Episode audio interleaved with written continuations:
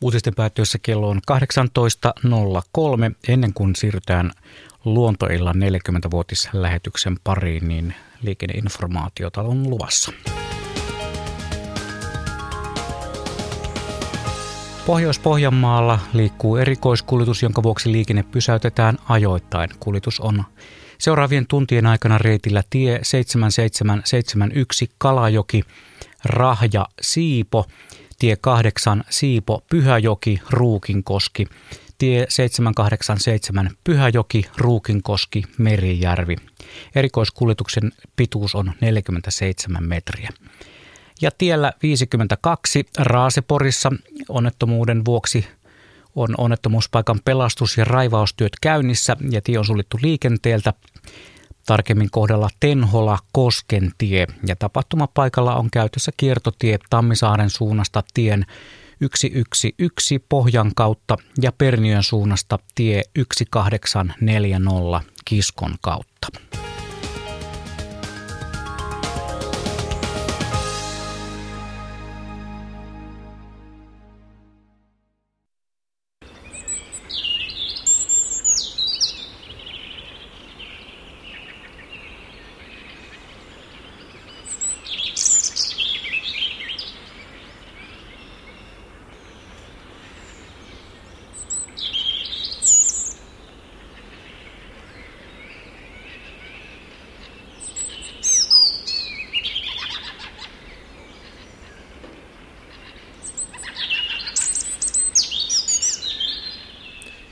Hyvää iltaa Radio Suomen kuuntelijat ja tervetuloa kuuntelemaan Luontoillan 40-vuotislähetystä.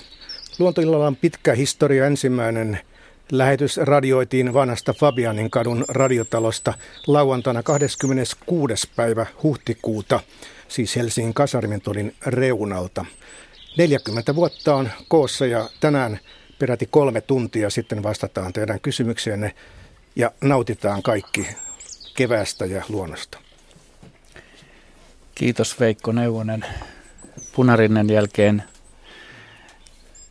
äänessä oli Luontoillan isä, Luontoillan Mr. Luonto, Grand Old Man radiossa Veikko Neuvonen. Tervetuloa. Kiitos kun Kiitos. aloitit. Kiitos kahvista ja kakusta. Joo.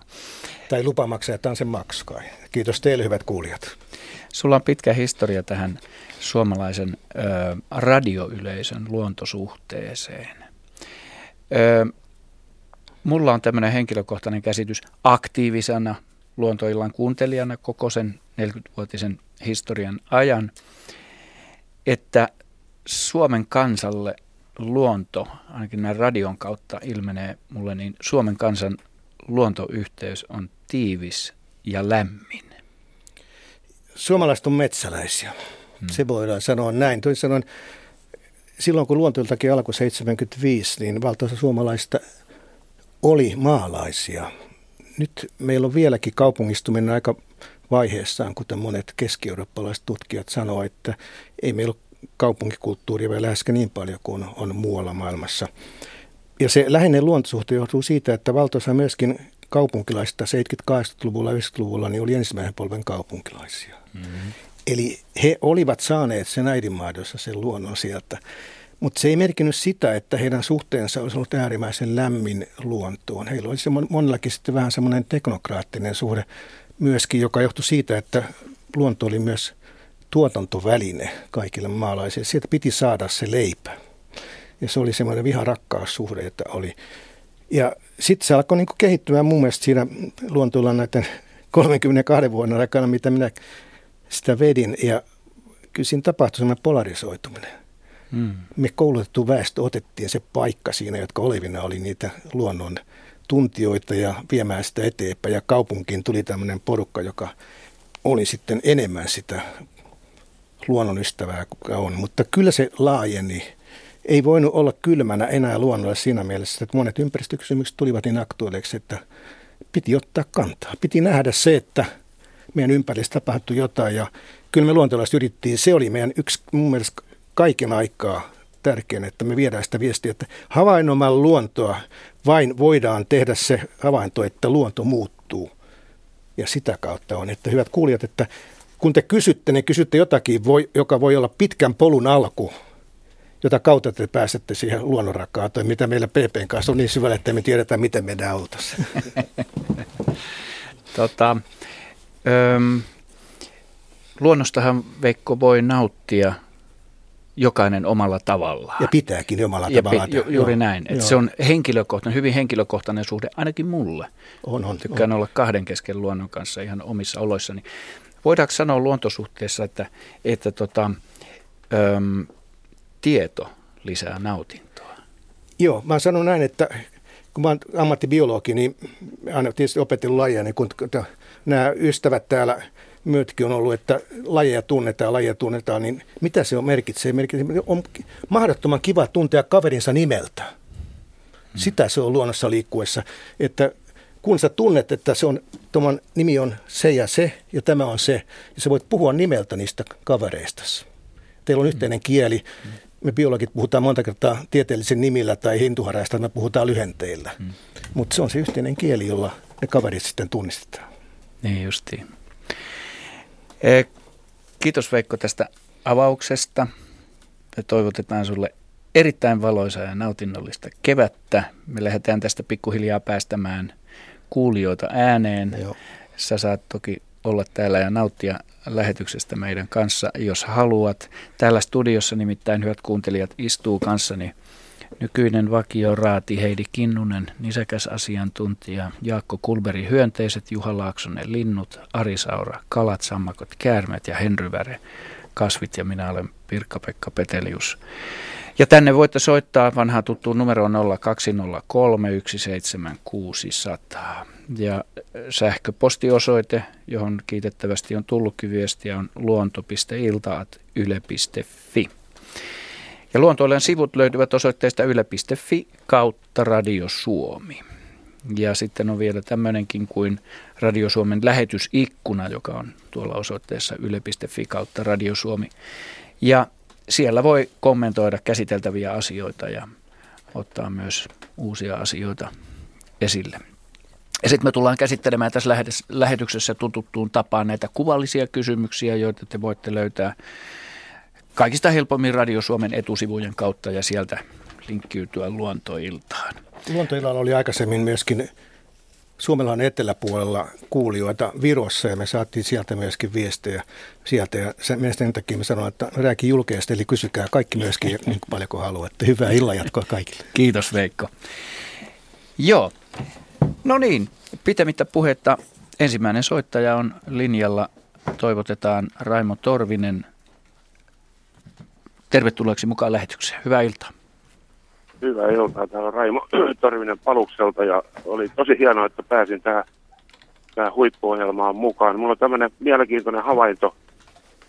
Asumme täällä luonnon keskellä ja, ja tämä meidän tontti rajoittuu lintujen suojelualueeseen Paluksen Pyhäjärveen. Ja, ja tuota, tässä on joku kolmisen vuotta aikaa, kun yksi kaveri havaitsi tuolla noin kilometrin päästä meidän asunnosta kurjen. Ja tuota, hän koitti sitten sitä vähän niin kuin kiinnikin ottaa, mutta se pakani tietysti metsään ja, ja hyvin todennäköisesti jäi sinne sitten petojen ruuaksi. Ja nyt on kahtena vuotena, esimerkiksi tänä vuonna, tulee yksinäinen kurki joutsenten mukana, kun joutsena se tulee kaksi-kolme viikkoa ennen muuttomatkalta ja tuota, mä seuraan tätä kurkea, niin tämä kurki pyörii tässä ympäri, ympäri peltoalueella ja, ja tuota, selvästi niin etsii puolisuanko, että ne on yksi avioisia. Onko mahdollista? Mulla tuli joku päivä oikein huono olo, että tuo, siihen tuli ilmeisesti naaraskurki viereen ja, ja tuota, hän ei hyväksynyt sitä. Että, että tuo tämmöinen tämmöinen havainto, että voiko se tosiaan vielä kahden, kolmen vuoden päästä niin hakea sitä puolisua. Öö, mikä sai sinut olettamaan, että se oli naaraskurki, joka tuli siihen viereen? Näkyykö se jotenkin? No kurjast, kurjasta hyvin, hyvin tuota noin niin vaikea, mm. vaikea tuolla ei kauempaa erottaa kumpi puras ja kumpi naaras, mutta tuo, mutta tuo, mulla oli semmoinen ajatus, että olisi tullut, tullut tuota noin niin uusi, uusi tuota noin niin, tyrkylle uusi puoliso, mutta en ihan varmaa, mutta Joo. Mitähän Juha Laaksonen tähän tuumailee? Tämähän on, on kyllä siis uskollisia, mutta silloin kun kuolema erottaa puolisot toisistaan, niin silloin ehkä kannattaisi jotain, jotain tehdä. Ja kyllä, kyllä esimerkiksi Joutsenilla on huomattu, että jos, jos tuota, toinen lintu menehtyy, niin parin vuoden sisällä saattaa löytää uuden. Ja on kyllä tosi vaikea sanoa, että onko siinä ollut, ollut puoliso, joka kaipaa entistä partneria, mutta tulkinta saattaa olla kyllä oikea, mutta sitten se, että minkä takia se ei ole löytänyt uutta itselleen, niin siihen ei pysty sanoa mitään. Tietysti on mahdollista, että se on ihan hyvä paikka muuten, että sinne, siellä on nyt yksinäinen luppokurki, joka, joka kun se pesimäpaikka on autioitunut, niin, niin sen takia käy siellä katsomassa ja odottelee sitten, että jonain keväänä se alkaa sitten oma elämä siellä. Joo. Joo, se tuntuu erikoiselta, kun se tulee tuota noin, niin, niin kuin tänä vuonnakin, niin laulujotsenet tulee, kun tuossa laulujotsen pesinyt noin 20 vuotta ekaparia, nyt tähän niitä on jo valtavasti, kun ne on lisääntynyt, että on jossakin 50 oli joku tuossa pellolla, mutta kun tulee laul, laulujotsen mukana niin kuin aikaisemmin, noin kolme viikkoa myöhemmin tulee kurjet.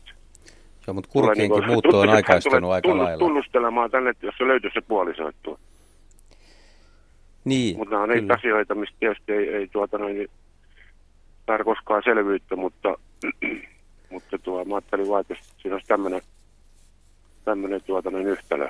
Sehän kestää jonkun aikaa, kun kurki ylipäätään aloittaa pesimisen, niin se voi olla, että se puoliso voisi löytyä kyllä sieltä talvehtimisalueeltakin jo, että siellä, sinne tosiaan tullaan, tullaan niin kuin yhdessä, eikä sinne tulla sinne pesimäpaikalle yksi ja katsotaan, että sattuuko siellä olla joku, joku kaveri niin kuin valmiina. Tai sitten niin. syksyn aikana jo kerääntymispaikoissa parhailla peltoaukeilla, niin, niin kurjet tapaa toisiaan. Niin, joo, ja nehän alkaa vasta 3, 4, 5 vuotiaan pesimään. pesimään, vai minkä ikäisiä nämä kurjet ja laulujoutsenet, kun ne ensimmäisen kerran pesi? Että... No laulujoutsenet on nelisen vuotta. Nyt mä, nyt mä en kurjesta ihan varma, että montaks vuotta sille menee, mutta kyllä mä, se voi olla itse asiassa vähän vähemmän kuin laulujoutsenilla. Joo. Joo, kyllä se kolme vuotta varmasti saattaa olla jo tuo. Se on suku, no jaa, en tiedä, se on sukukypsä vissiin neljä-viisivuotiaana. Että se pariutuminen voi tapahtua vähän aikaisemmin, mutta en tiedä onnistuuko sitten, sitten Just, pesiminen joo, kuitenkaan. Joo. Saanko mä ihan, ihan tuota lyhyesti, lyhyesti, tämä jäi nyt hiukan tuo arvailuja varaan, mutta luonto on, on tota, no, ihmeellinen ja, mm-hmm. ja me emme koskaan, koskaan kaikki siitä tuo, saa selville ja siinä piilee tietysti luonnon, luonnon ja tuota noin, niin, lintujen ja kaikkien muiden niin seuraa, seuraamissalaisuus. Kyllä me täällä aika hyvin saadaan selville kaikki kuitenkin. Niin, Mutta kysy vaan. Lyhyt, lyhyt kysymys tuota.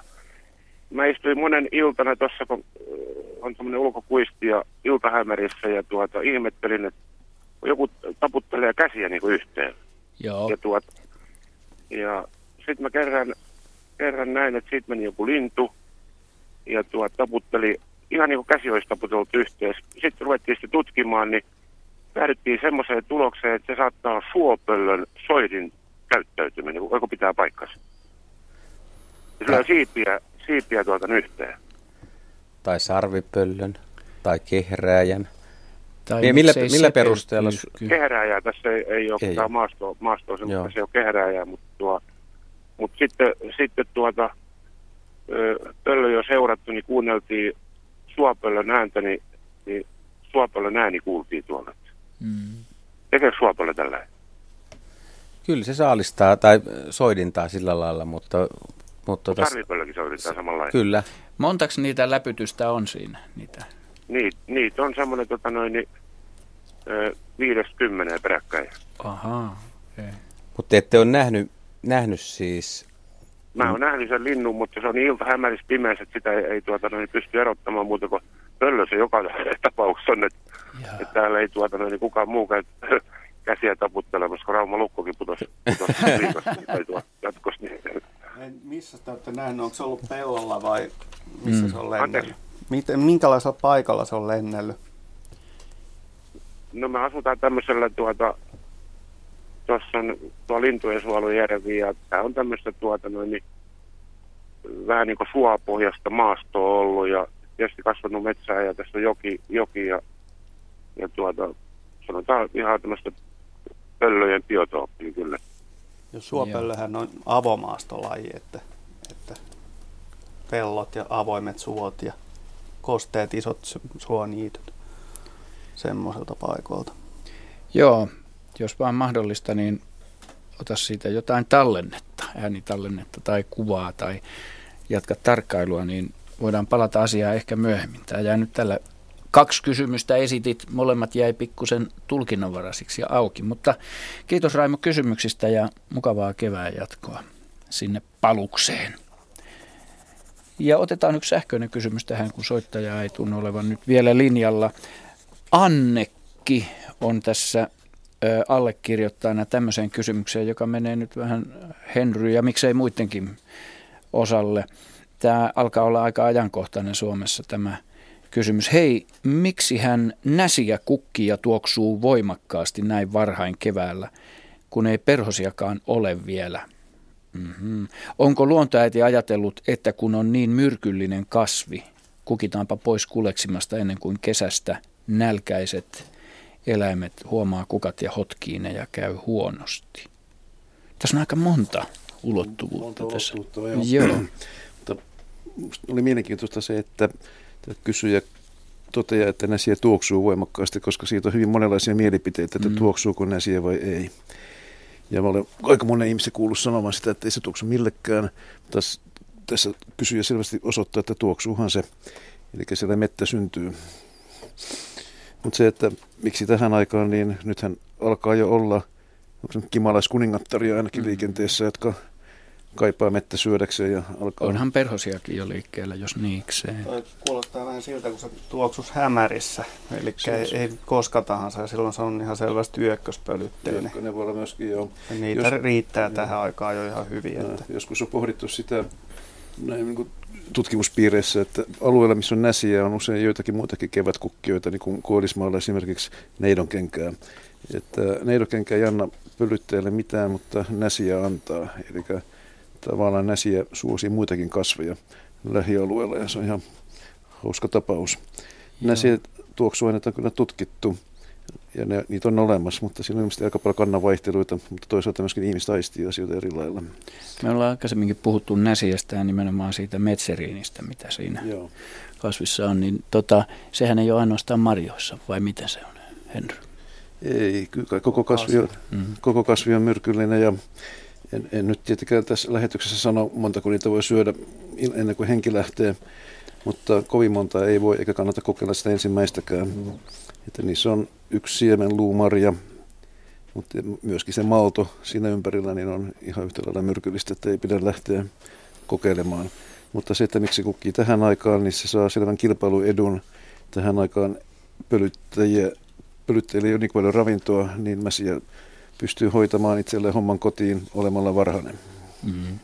Onko mahdollista, että joidenkin lintujen, lintujen tota, linnut söisi kuitenkin sitä siementä, koska meillä ainakin joskus ilmestyi aivan yllättäen nurmikolle näsiä semmoisen paikkaan, missä ei musta lähellä ole. Mä epäilen yhtään sitä, etteikö voisi... mahdollista. Joo. Voi syödä näsiämarjoja ihan hyvin, että ei se, ei se niille ole myrkyllinen, ne pystyy sitä käsittelemään. Mä luulen, että saattaa olla, että jotkut nisäkkäätkin pystyy. Siis... Mä luulen, että sehän siitä kiinni, että onko elimistössä niitä entsyymejä, jotka hajottaa sen myrkkyaine vai ei. Joo, mm. kyllä yllätyin silloin, kun tuosta, ilmestyi. Tuosta tuli Henry mieleen, mä en tiedä, muistaakseni, en, en tiedä oliko tekemässä sun kanssa juttu, mutta siellä kasvitieteellisessä puutarhassa 2006 niin kukki joulukuussa näsiä ja semmoista kuusamolaista kantaa. Muistatko tämmöistä? Se on ollut joku muu tyyppi. Joo, aika, aika, aika, tai niin kuin aika erikoiseen Joo, aikaan on. se oli.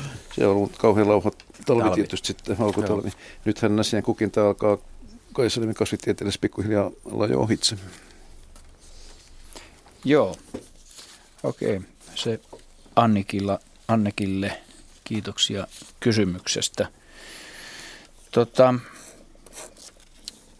meillä ei ole soittajaa linjalla. Otetaan tähän nyt yksi kuvallisista kysymyksistä, jotka aina tuppaa lähetyksissä jäämään aika loppupuolelle. Ja hyvät kuuntelijat, te löydätte nämä luonto, ö, täältä Radio Suomen etusivun kautta nämä kuvalliset kysymykset sieltä luontoiltaan vaan. Ja tota, tässä on mulla edessäni mm, tämmöinen kuva, jonka Timo Niskanen Hämeenlinnasta on lähettänyt. Tässä on koivun, ilmeisesti vähän vanhemman koivun kanto, jossa on golfpalloja sisällä. Annetaan Timon kertoa. Timo kirjoittaa, asun aivan golfkentän vieressä ja lumien sulamisen jälkeen löytyy kentän viereisestä metsiköstä koivun tyvestä osin tuohen peittämästä kolosta golfpallojen varasto. Pallot ovat ilmestyneet talven aikana ja ovat olleet ainakin osittain lumipeitteen alla. Ja kysymys kuuluu, voisiko tämä olla jonkin eläimen keräämä varasto? Ja jos, niin minkä? Metsikössä on oravia, variksia, harakoita, fasaaneja, tikkoja ja joskus on näkynyt myös palokärki. Kettukin alueella liikkuu, näin siis Timo Niskanen. Ja tosiaan tässä kuvassa on sekä näitä keltaisia harjoitusgolfpalloja ja sitten valkoisia pelipalloja. 1, 2, 3, 4, 5, 6, 7, 8, 9 on näkyvissä ja todennäköisesti siellä on vähän enemmänkin niitä sisällä. Kuka haluaa vastata tähän no probleemaan? Jos mä saan aloittaa. Heidi aloittaa. Olkaa hyvä vaan rouva. Tämä on aika mainio kuva siitä, että miten näitä palloja on onnistuttu tunkemaan tänne tota, mm. puun sisään. Ja ekana mulla tuli mieleen, että tota, et, et kyllä lapsetkin voivat näin tehdä. Ja lapset kerää mielellään palloja, mutta toisaalta sitten, sitten tähän kuvaan ehkä musta liittyy kuitenkin aika lailla semmoinen käyttäytyminen, joka on nisäkäskunnassa yleistä, koska silloin kun jotain, jotain on paljon ruokaa tarjolla, niin aika monet nisäkkäät rupeaa keräämään sitä varastoon. Ja itse asiassa kun mä aloin kelaa tätä, että ö, mitkä kaikki nisäkkäät kerää varastoja, jos siihen on tilaisuus, niin itse asiassa niitä onkin aika paljon. Mm-hmm. No tietenkin golfpallot olisi sitten niinku, nisäkkään näkökulmasta ne voisi olla munia ja voisi herättää sellaisen ajatuksen, että ää, näitä munan näköisiä kannattaa kerätä ja, ja usein eläinten käyttäytymisessä niin ajatellaan, että tietyn, tietynlainen ärsyke saa aikaan tietynlaisen reaktion ja linnuilla sitä on paljonkin tutkittu ja, ja voisi ajatella, että tuommoinen keltainen tai valkoinen pallo muistuttaa munaa ja silloin, silloin tota eläimelle tulisi sellainen olo, että ne kantsii kerätä talteen. Mm. Ähm, kun mä kelasin, että mitkä kaikki eläimet ähm, vois keräillä munia, niin äh, ainakin tuli mieleen, mieleen näätä, kettu, mm, mutta sitten on muitakin vaihtoehtoja, tosin ei Hämeenlinnassa. Naali on aika semmoinen tota, ähm, aika tunnettukin munankeräjä voi kerätä suuria varastoja, mutta naalia ei tietenkään sitten ähm, Hämeenlinnassa tuskin on liikkunut. Tämä on kettu täällä taustalla eikä keväinen Jaakko Kulberi, joka kuuluu tässä äänenä kuuntelijoille mainittakoon. Ole hyvä Heidi. Ja tota, mm, et jos pitäisi niinku tältä rintamalta lähteä arvaamaan, niin mä sanoisin, että jos lapset ei ole tätä tehneet, niin kettu niitä saattaisi keräillä. Tosin ketullakin on tyypillistä se, että löydettyä jonkun jutun, joka on syötäväksi kelpaava, mutta se ei jostain syystä se kettusta halua sillä hetkellä syödä, niin aika usein ähm, petoeläinten kannattaa pistää se hyvä ruoka jonnekin jemmaan ja on vähän hassua laittaa kaikki hyvät ruuat samaan paikkaan jemmaan, mm. koska silloin ikään kuin kaikki munat laitetaan todella samaan koriin mm. ja, ja siinä mielessä sitten tota, ää, voi käydä hassusti, kun joku toinen löytää sen jemman. Et mä väittäisin, että ketulle tyypillisempää on se, että ää, ruoka piilotetaan kasvillisuuden sekaan johonkin mustikkamättääseen tai, tai johonkin sellaiseen sopivaan vähän... Ää, sanon nyt varpukasvillisuuteen. Mikä semmoinen, se on kenttäkerros, eikö vaan? Se on kenttäkerros. Joka on tämmöistä polven alla olevaa kasvillisuutta. Että semmoinen olisi ketulle hyvä jemma, mutta miksei tuokin? Miksei tuokin? Okei. No niin, kiitetään Timoa hyvästä kuvasta ja te hyvät katselijat tai kuuntelijat voitte katsella tuolta luontoillan kuvallisista kysymyksistä. Kello lähestyy puolta seitsemää annetaan tässä vielä numerotiedotus 020317600 numero, johon te voitte hyvät kuuntelijat soittaa ja kysyä Suomen luonnonvarasta luontoa koskevia kysymyksiänne ja havaintojanne. Tervetuloa. Lähetys jatkuu tänään kolme tuntia. aina peräti kello 21 asti, joten aikaa on, mutta siitä, siitä ei kannata nyt säästellä sitä soittoa, vaan tulkaa rohkeasti mukaan lähetykseen. Seuraava soittaja on linjoilla Timo Tankka Lappeenrannasta. Hyvää iltaa. Hyvää iltaa. Mitäs siellä haluat kysyä? No minulla on sellainen kysymys, kun tuota, viime talvena meni helmikuun 24. päivä tuonne metsään ja tuota, siellä on koivu katkenut jostain 7 metrin korkeudessa, se on aika paksu, joku 35 sentti, niin toista kuusta vasten silleen länkäsi siellä ja Joo. se on sitä vasten siellä ja sitten sitä on vaikea saada vielä pois. Ja sitten kun minä viimein sen sai pois sieltä, motkahti se koivu latva sinne maahan, niin tuota, vähän aikaa siinä ihmettelin, niin tuota, iso pesä tuli sieltä alas. Tuliko, Ja tuliko kuusesta vai koivusta? kuusesta, just tai se koivulatva, kun on taipunut mm. siihen kuusta vasten, niin se on sitten jommi kummi, miten se nyt liian ollut siellä. Kun se on niin ylhäällä, niin en miehentä niin tarkkaan silloin katsoa etukäteen sitä mitenkään. Niin tuota, No katoit siellä, minkä kokoinen se pesä oli? no kun se putosi ihan varpain viereen, niin tuota, 60 senttiä se on ainakin halkasia ja tuota, 40 paksuja. Ja ihan aitoa naavaa. Siellä ei minkäänlaista tikkua eikä sirua ollut, että sidetarveita. Mutta se on varmasti helppo tehdä siihen sen, kun se koivu on länkkäsissä sitä närettä vasten, kuusta vasten, niin, tuota, niin, niin sen päälle se tehty, se pesä. Joo.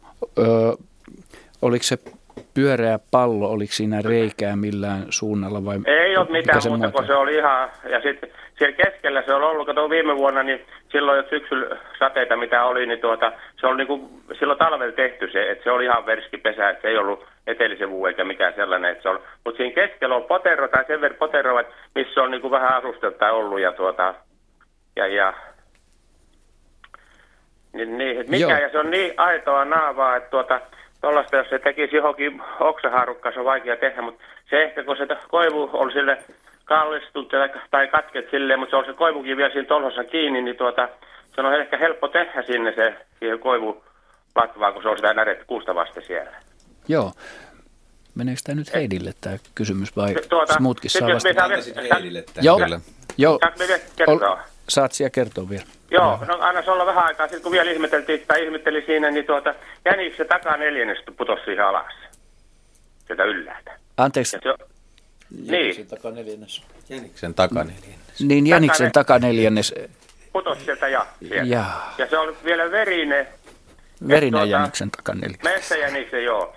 Valkoinen just helmikuussa katon, niin se oli ihan, ja se oli vielä verinen siinä. Ja tuota, no sit me otin sen jäniksen takapotkan siitä ja siinä oli katket sellainen kuusi, niin tuota, se oli halki vielä, niin me viritin siihen rakosen sen jäniksen potkan siihen, että, että kettukaan tätä ei pysty ottamaan alaspäin repimään, että tämä oli niin tiukasti, kun me vei oikein väkisin sen siihen ja Joo. siitä käpälä yläpuolesta pani kiinni, niin että se pysyy varmasti siinä. No, anna se olla sen näin, niin tuota, seuraavana aamun, kun me menin sit sinne katsomaan, että nyt minä tuon pesän pois, niin pesä on hävinnyt ja tuota, mutta jäniksen käpälä on siellä siinä rakosessa vielä. Ja sitten seuraavan päivän minä menin vielä uudestaan siinä katsomaan, että miten hän käpälällä jaksaa, niin sitten oli käpäläkin viety. Ja se oli niin tiukassa raossa, että sitä se ei pystynyt ottamaan mihinkään muualle kuin ylöspäin. Otti mikä tahtoja. Jaa. Ja sitten se, se ihmetytti tässä, kun se jos katsot vaikka miten se olisi mukava tuua ja näytille vaikka mihin, niin siinä ei minkäänlaista tikkua eikä risua ollut siellä muuta kuin kuusen naavaa se oli. Ja se oli iso. 60 senttiä on minulla mittana, tässä näissä nytkin, miten leviä se oli. Ja tuota, Joo. Oho, sulla ei ole mitään kuvaa näistä. Tämä on ollut hieno No saada niin, mutta mehän- kuvallista me- materiaalia. Että siellä silloin. Niin, seuraavana aamuna menin sinne, niin kuvat oli lähtenyt. Joo. Ja sitten tuota, sit tuota, tuota, tuota, kun ei ole sellaista kato, niin se olisi pystynyt tuomaan. Se on just tuosta traktorikopista tullut, mutta tuota, pussiehdosta, että pannaan, että se mihinkään nyt leviää ja tällaista. Niin, Joo. että kyllä se komia oli ja, ja se täytyy olla iso, että kun ottaisi 60 senttiä, niin on se nyt sitten toisinpäin, se on matalampi tietysti, vaikka 40 senttiä, niin tuota, että se pystyy sen viemään siitä Joo. eteenpäin. Joo. Ja siinä on hankikeli, niin siellä ei ole minkäänlaisia ukonjälkiä, että tämä on aitoa siippimiehen hommia. Tämä on mielenkiintoinen tarina, mielenkiintoinen havainto. Ei mitenkään tavanomainen. Kukas, kukas ottaa, siellä naureskellaan, mutta me naureskellaan täällä myöskin.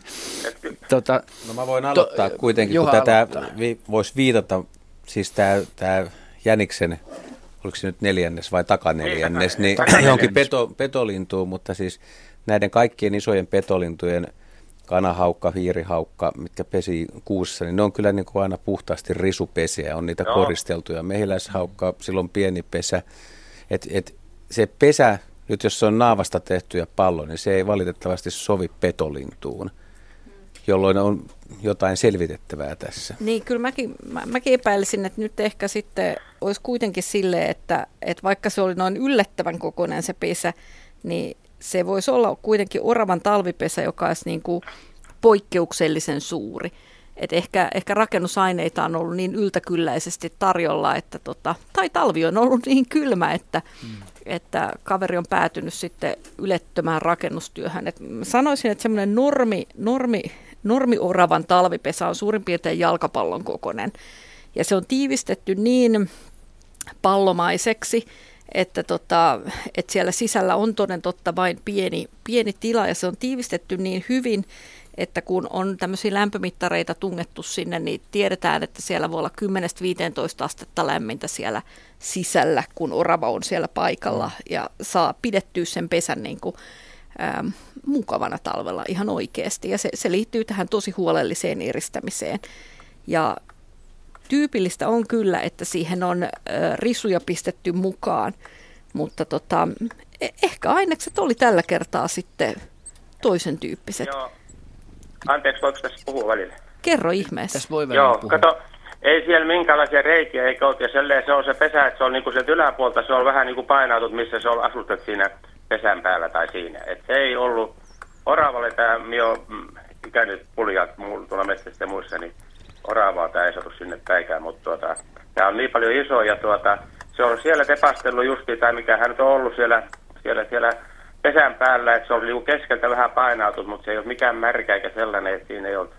Ja sitten tuota, sieltä pesästähän se sitten mötkähti tai sieltä puusta, niin sitten kun se on se risukku, niin tuota, kun se koivu on kalvastunut, niin sitten vasta jänis pikkasen myöhempää tai se takaneli, niin sit tuota, Niin, eli sä, Et- sä, että- sä siis vuoren varmasti yhdistät nämä kaksi toisiinsa, sen pesän ja sitten tämän verisen jäniksen neljänneksen. se on ihan aito, Se, mutta se, no, sehän on mahdollista siis, että siis pesä, pesän tekijästä en ota kantaa, koska en usko, että se on petolintu. Mutta se, että oli pesä kenen tahansa, niin on hyvin mahdollista, että vaikkapa näätä on löytänyt jonkun raadon maasta ja kiivennyt, ne viettää usein aikaa koloissa ja oravien pesissä. Ja se on voinut köllötellä siellä tasanteella sen päällä, jolloin se on painunut ja siltä on jäänyt sitten osa saalista syömättä tai se on unohtunut tai se on säikähtänyt jotain ja se on tullut sieltä.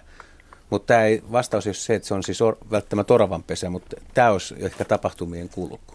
joo No. kyllä, mutta tuota, se on niin tiiviiksi siellä niinku oltu ja asustettu tai minkä aikaa, mutta ei se kovin paljon ole sitä sieltä päältä päin tuota, tepasteltu siinä ja tuota, siinä ei niinku minkäänlaisia rein, reikiä tai sellaisia, että tuota, se ei niinku orava, oravaa ei ole niinku minkäänlaista suuntaviittaa, niin on nähnyt pienen ikäinen näitä oravanpesiä. Joo. Ari haluaa sanoa jotain. Ihan, ihan sama tässä, mitä Juhakin sanoi, että, että nämä metsän korkeissa puissa olevat pesät, niin nämähän on tämmöisiä yhteisasuntoja tavallaan, että niissä vaihtuu vuokralaiset vuodesta toiseen. Ja kuka on alun perin tehnyt sen, niin varmaan siellä on oravakin ehkä ollut, koska oravahan nimenomaan sammalta kuivaa heinää, naavaa tämmöistä hyvää lämpöeristettä tuo sinne pesään. Joo, ja, Ja- eikä se sisällä sitä koloa yleensä näykään, että monesti kun oravan pesän avaa, niin ei löydä sitä reikää enää siellä. Mutta siellä ihan keskellä usein löytyy karvaa kuitenkin. Kyllä, kyllä, mutta että se on voinut olla, siis alun perin oravan pe- pesä, ja niin kuin Juha sanoi, niin se on sitten niin kuin maattu länään. Ja Juuri sittenhän niin. siinä voi pesiä melkein mikä tahansa tämmöisessä vierailevassa pesissä, pesässä Tai olla- pesevä tai pet, olla petoliintu. Tai olla se on- pesämättä, voi pitää oleskelupesänä, talvipesänä, voi ruokailla siellä. Siinä on monenlaisia vaihtoehtoja. Tän, en nyt sanoisi, että se nyt on nyt juuri jonkun tietyn eläimen pesä. Niin Ehkä ja- sillä hetkellä siellä on oleskellut joku petoeläin, joka on sitten tämä Näinpä jäniksen juuri käyttänyt sitä enemmänkin takaneljännestä. ruokailualustana Kyllä se, sitten. se voi olla myös tämmöinen ruokailupesä yhtä hyvin. Niin, Hyvä. vaikkei sinne sisään tietenkään Mm. ole enää päässyt eikä änkenytkään varmasti. Kyllä, kyllä.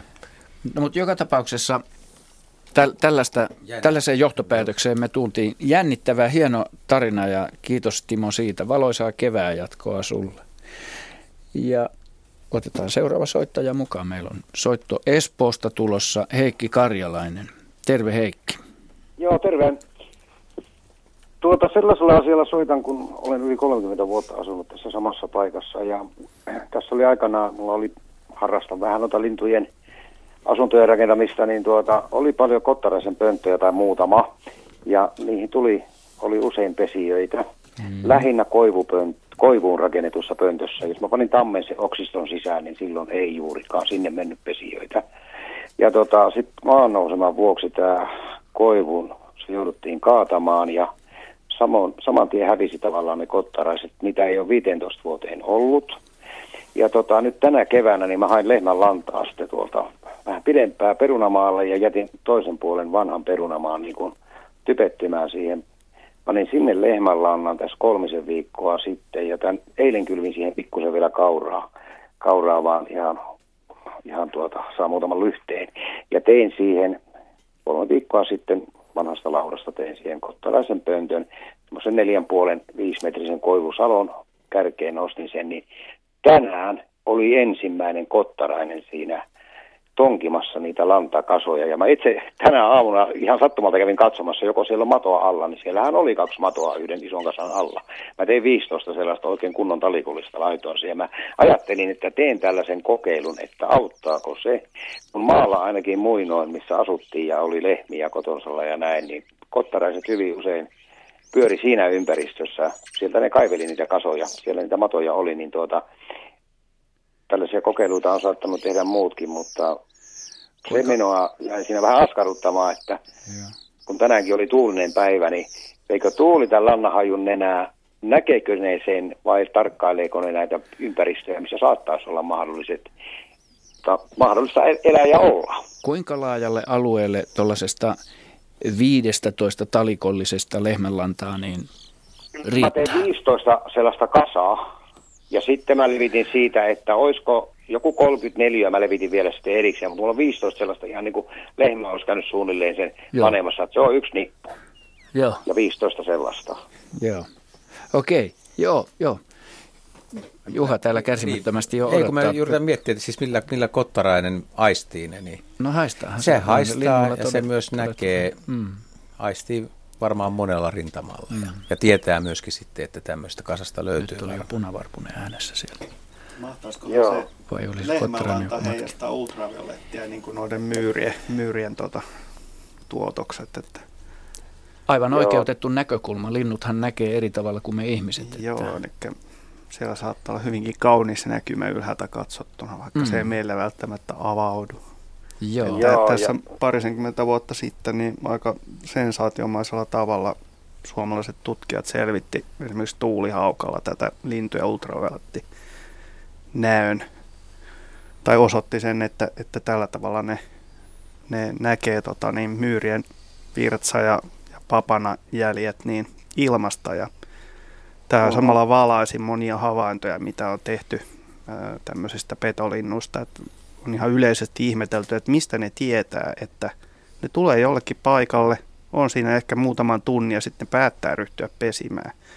Ja porukka on ihmetellyt, että mistä ne tietää, että täällä on tarpeeksi pesit, niin kuin syötävää ravintoa, ja ravintoa niin mm. pesimistä varten. Ja sitten nämä tutkijat selvitti sitä harhauttamalla. Ne kävi kastelemassa tai vei sinne peltoon pehkuja, jossa myyrät oli pyörinyt jonkun aikaa. Ja tu, ensimmäiset tuulihaukat tuli heti pesimään siihen ja luotti, että tässä on hyvä myyräkanta, vaikka kesällä oikeasti mitään ollutkaan. Aika mielenkiintoinen. Ja Joo. tämä sen todisti sitten, että Joo. Näin, mutta... näin sen tsekkaa. Joo, tämä, no, tämä ei ollut harhautus, siellä on aitoa lehmänpaskaa, sanotaan suoraan joo, Joo. No se on ihan mielenkiintoista, odotetaan, tämä oli minun mielestä naaras, naaras mutta tuota, odotetaan lisää. Mulla olisi ihan pieni lisäkysymys, se on tässä Jupperi-alueella Laaksolahdessa, niin tässä on kuukauden pyörinyt teeri, omakotitalon siis ukkoteeri, omakotitalon pihoilla ja kosi, kun tässä on neljä fasaninaarasta yhdellä koiraalla, niin kosiskelun niitä turhaan, turhaan, että nämä on varattuja yksilöitä. Miten yleistä on näin niin kuin pääkaupunkiseudulla, että se pulputtelee tuossa viiden aikaan pari-kolme tuntia ja tekee niitä hypähdyksiä, niin kuin siihen kosiotanssiin kuuluu, että miten yleistä, Metsohan on ehkä, siitä on enempi näitä tarinoita, mutta miten yleistä on, että teerikukko tulee niin kuin pihalle? Ei, mm. ei se ole kyllä yleistä. Että se on Sitä on tässä tosi paljon. Var, varmaan olette tuli... miettinyt, harvinainen hieno tapahtuma tai on, on, se on omakotiyhdistyksen lehden kannessakin, koska aika moni on sen kuvannut, kuvannut sit ihan omalla pihallaan, minä, mun, kaikki mun lähinaapurit ja näin, että sitä on ollut kyllä mielenkiintoinen seurata. Se oli mulle suuri yllätys tässä, no reilu kuukausi sitten, niin mä ajattelin, että mistä se voi kuulua, että kun tässä ei ole mitään soidelaitoja, missä ne monesti on, eikä isoja koivikoita, että mistä kuuluu toi pulina, niin toi kahden talon päässä siellä pomppipihalla. Joo, joo. eihän se ole mitenkään harvinaista, että teeri käyttäytyy asutusalueella Joo. samalla tavalla no, kuin se luonnossakin ei, Jos yksittäinen mutta, koiras on, mm. eikä ole muita kavereita ja sattuu mm. tulee siihen ja näkee. Tämmöisiä kuvia mä oon joskus nähnyt metsästys- ja kalastuslehdissä, missä on, missä on ollut yksinäinen teerikoiras, niin se on iskeytynyt fas, fasaninaaraiden joukkoja ja yrittänyt tosiaan houkuttaa. Perusväri on jokseenkin niin. sama ja hyvännäköisiä bööniä, niin mikä siinä? Mm. Joo, tota, Ari, haluaisit kommentoida vielä tuota lehmänpaskajuttua? Niin, tai lähinnä kottarais.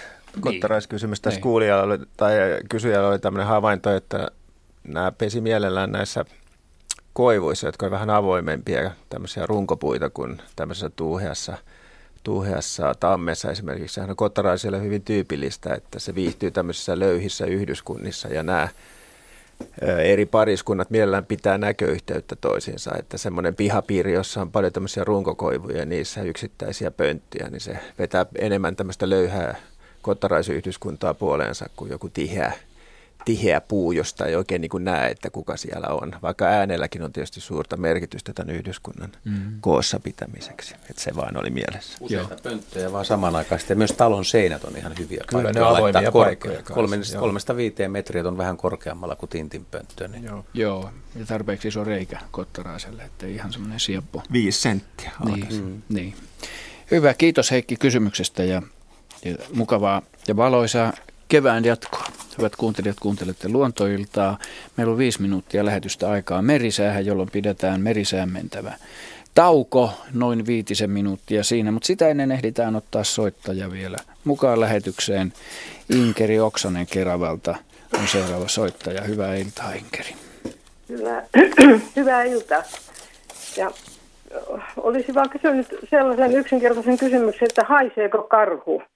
Haisee. Nimittäin törmäsin tuolla puolukkametsässä kerran semmoiseen mahtavaan hajuun, oikein tosi pahan ja voimakkaaseen eläimen hajuun. Ja samassa pöllähti noin triljoona hirvikärpästä mun kimppuun ja, ja jouduin sitten niitä, niitä settimään, pakenin siihen lähimetsätielle ja tein semmoisen striptease-esityksen siellä. Ja sitten vasta jälkeenpäin jälkeenpäin äh, rupesin miettimään, että mikä eläin siinä mahtoi olla. Että, no, ajattelin sitten hirvi, mutta sitten ajattelin, että tuo, mä olen ennenkin ollut hirven lähellä metsässä useammankin kerran, eikä koskaan semmoista hajua.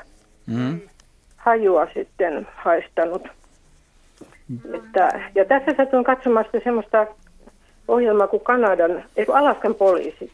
Mm. Ja siellä sitten tämmöinen poliisi jahtasi takaa tämmöistä karhun salakaata ja tämä poliisi väitti, että hän aina haistaa karhun metsässä. Joo. Että haiseeko karhu? Hyvä, kiitos kysymyksestä Inkeri. Joo. Heidi, Heidi Kinnunen vastaa, haiseeko karhu? No kyllä, Joo. lähelle pääsee ja varmaan riippuu myös omasta hajuaistista ja, ja kaikesta siitä, että ähm, mitä karhu on syönyt ja tehnyt viime aikoina, mutta, mutta joo, petoeläimet kyllä haisevat. Ää, tosi, tosi pistävä haju oli. Et, mm. Siis mu- tarkoitatko, että se niiden hengitys haisee, kun ne syö semmoista tavaraa ja käsittelee, vai, vai turkki? Siis, siis... siis kyllä väitän, että sekä että varmaan haisee, mutta tota, jos, jos joskus pääsee kuolluttakin eläintä haistamaan, ja ainakin kun itse on tuolla museolla töissä ja sinne joskus tuodaan tuodaan sellaisia eläimiä, jotka ovat hiljan kuolleet, niin kyllä niillä on ihan selvä ominaishaju. Ja uteliaana... Joo, tota... kuinka, kuinka lähellä sitä on oltu tässä nyt sitten karhua, että, mutta hirvi ei haise minun mielestäni. Mm. No kyllä minusta hirvikin haisee. Aha, no en ole ollut niin lähellä sitten hirveä. Mutta onhan tässä monia muitakin vaihtoehtoja. Että mm. kaikki, kaikki petoelämät haisee ja sitten varsinkin eläimet, joilla on nämä myskirauhaset, niin saattaa niin kuin todella pistävästi haista, niin, haista varsinkin oikein. jos ne on pöläytellyt näitä mäyrätaikka. Eikö supikoirallakin ole tämmöiset myskirauhaset?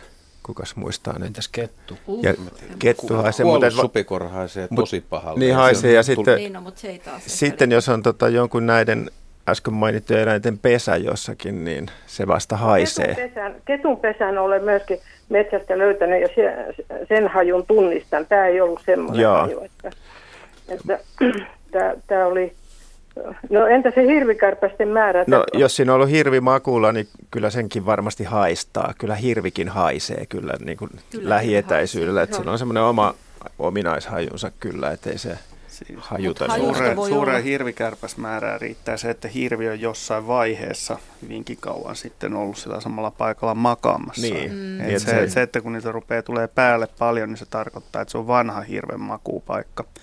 Niin voi olla, että hajut on jo haihtunut siinä Mä itse hyvin elävästi johtuen silloista nuoresta iästä, niin muistan, miten karhu rupesi tyhjentämään mun perhossyöttikierrostani Kuusamossa. Ja mä tajusin sen, tai mä olin hirveän niin kuin närkästynyt, että joku on vienyt mun syöttini. Ja sitten mä tunsin erittäin voimakkaan tämmöisen niin kuin todella niin kuin raskaan tuoksun.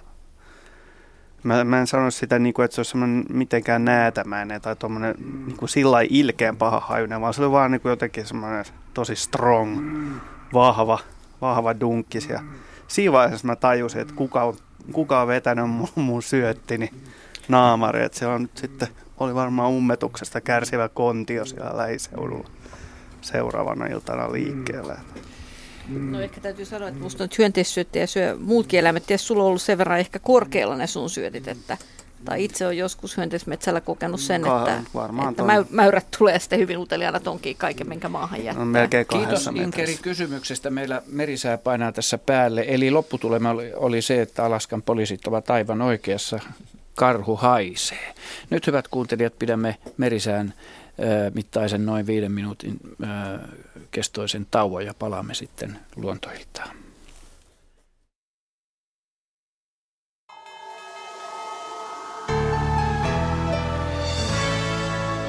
Kello on todellakin 18.50. Tässä säätiedotus merenkulkijoille. Suomen itäpuolella oleva matalapaine syvenee vähän ja liikkuu hitaasti pohjoiseen odotettavissa huomisiltaan asti. Suomenlahti heikkenevää lännen ja lounaan välistä tuulta, yöllä luoteeseen kääntyvää tuulta 2-6 metriä sekunnissa. Aamusta alkaen voimistuvaa länsituulta, iltapäivällä 5-10, länsiosassa paikoin ylimmillään 13 metriä sekunnissa. Enimmäkseen hyvä näkyvyys. Pohjois-Itämeri, Ahvenanmeri ja Saaristomeri, etelän ja lännen välistä tuulta 2-7 metriä sekunnissa – Yöstä alkaen luoteen puoleista tuulta 4-9, päivällä 6-11 metriä sekunnissa. Pohjois-Itämeren itäosassa paikoin ylimmillään 13 metriä sekunnissa. Paikoin vesisadetta. Selkämeri ja merenkurkku suunnataan vaihtelevaa tuulta 1-5 metriä sekunnissa. Yöllä voimistuvaa luoteistuulta aamusta alkaen 6-11 metriä sekunnissa. Paikoin vesi- tai räntäsadetta. Perämeri Voimistuvaa pohjoisen ja luoteen välistä tuulta yöllä 4-9 metriä sekunnissa, aamusta alkaen voimistuvaa pohjoisen ja koillisen välille kääntyvää tuulta, iltapäivällä 7-12 metriä sekunnissa, ajoittain vesi- tai lumisadetta. Saimaa, heikkenevää lännen ja luoteen välistä tuulta, yöstä alkaen etelän ja lännen välistä tuulta 1-5 metriä sekunnissa, ajoittain vesi- tai lumisadetta. Ja odotettavissa torstai-illasta perjantai-iltaan Suomenlahti aluksi heikkoa suunnataan vaihtelevaa tuulta, aamulla pohjoisen ja idän välille kääntyvää tuulta alle 10 metriä sekunnissa. Pohjois-Itämeri, Ahvenanmeri, Saaristomeri ja Selkämeri, pohjoisesta alkaen voimistuvaa pohjoistuulta, yöllä tai päivällä kovan tuulen todennäköisyys 60 prosenttia. Merenkurkku ja perämeri, pohjoistuulta, kovan tuulen todennäköisyys 30 prosenttia, aamulla heikkenevää tuulta, Päivällä tuulen nopeus alle 14 metriä sekunnissa. Sitten säätiedot rannikkoasimilta tänään kello 18 mitattuna Haapasaaressa lämpötila 3 astetta, tuuli länsi lännestä 8 metriä sekunnissa pilvistä ja näkyvyyttä saarella 35 kilometriä. Kotka-Rankki 5, Länsi 4, Orrengrund 3, Länsi-Lounas 9, Emäsalo 3, Länsi-Lounas 13. Kalvoidagrund 3, Länsi-Lounas 12, eestiluodossa tuuli lounaasta 8 metriä sekunnissa. Harmaja 3, lounas 10, pilvistä 35 kilometriä näkyvyyttä. Mäkiluoto 4, länsi-lounas 10. Bokashär 5, länsi-lounas 7, pilvistä 45. Jussarö 3, länsi-lounas 7, selkeää 40. Hanko Tulliniemi 4, länsi 6, Russarö 4, länsi-lounas 5, Veenö 4, lounas 4. Uuttöössä lämpötila 4 astetta, tuuli lounaasta 3 metriä sekunnissa, puolipilvistä ja näkyvyyttä 40 kilometriä. Bookshare 4, etelä 3, Ristna 4, lounas 2, sumua 1. Gotska Sandön 6, länsi-lounas 6, heikkoa vesisadetta, näkyvyyttä 15 kilometriä. Rajakari 6, länsi-lounas 4, Fagerholm 6, länsi-lounas 3, Kumlinge 7, pohjoiskoillinen 1, selkeää 45. Nyham 4, etelä-kaakko 1, puolipilvistä yli 50, Märket 4, kaakko 5, Isokari 5, länsi 2, selkeää yli 50.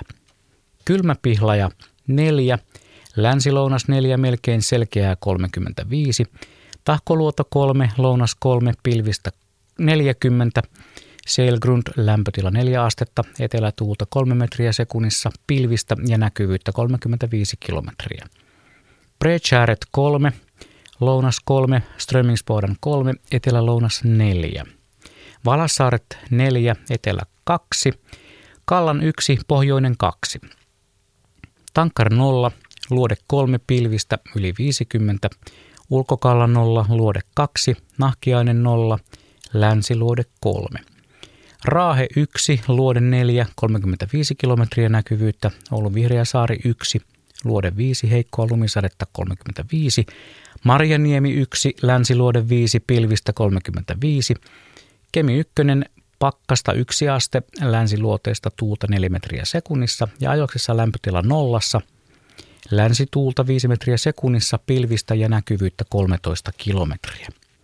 Sitten meriveden korkeudet. Tänään kello 17 Kemissä plus 12 senttimetriä, Oulu plus 14, Raahi Pietarsaari plus 12, Vaasa plus 8 senttimetriä, samoin Kaskinen plus 8, Mäntyluoto ja Rauma plus 9, Turku plus 8, Föglö plus 9, Hanko plus 7, Helsinki plus 5 ja Hamina plus 8 senttimetriä. Aallokon korkeus tänään kello 16 Pohjois-Itämerellä mitattuna 0,8 metriä.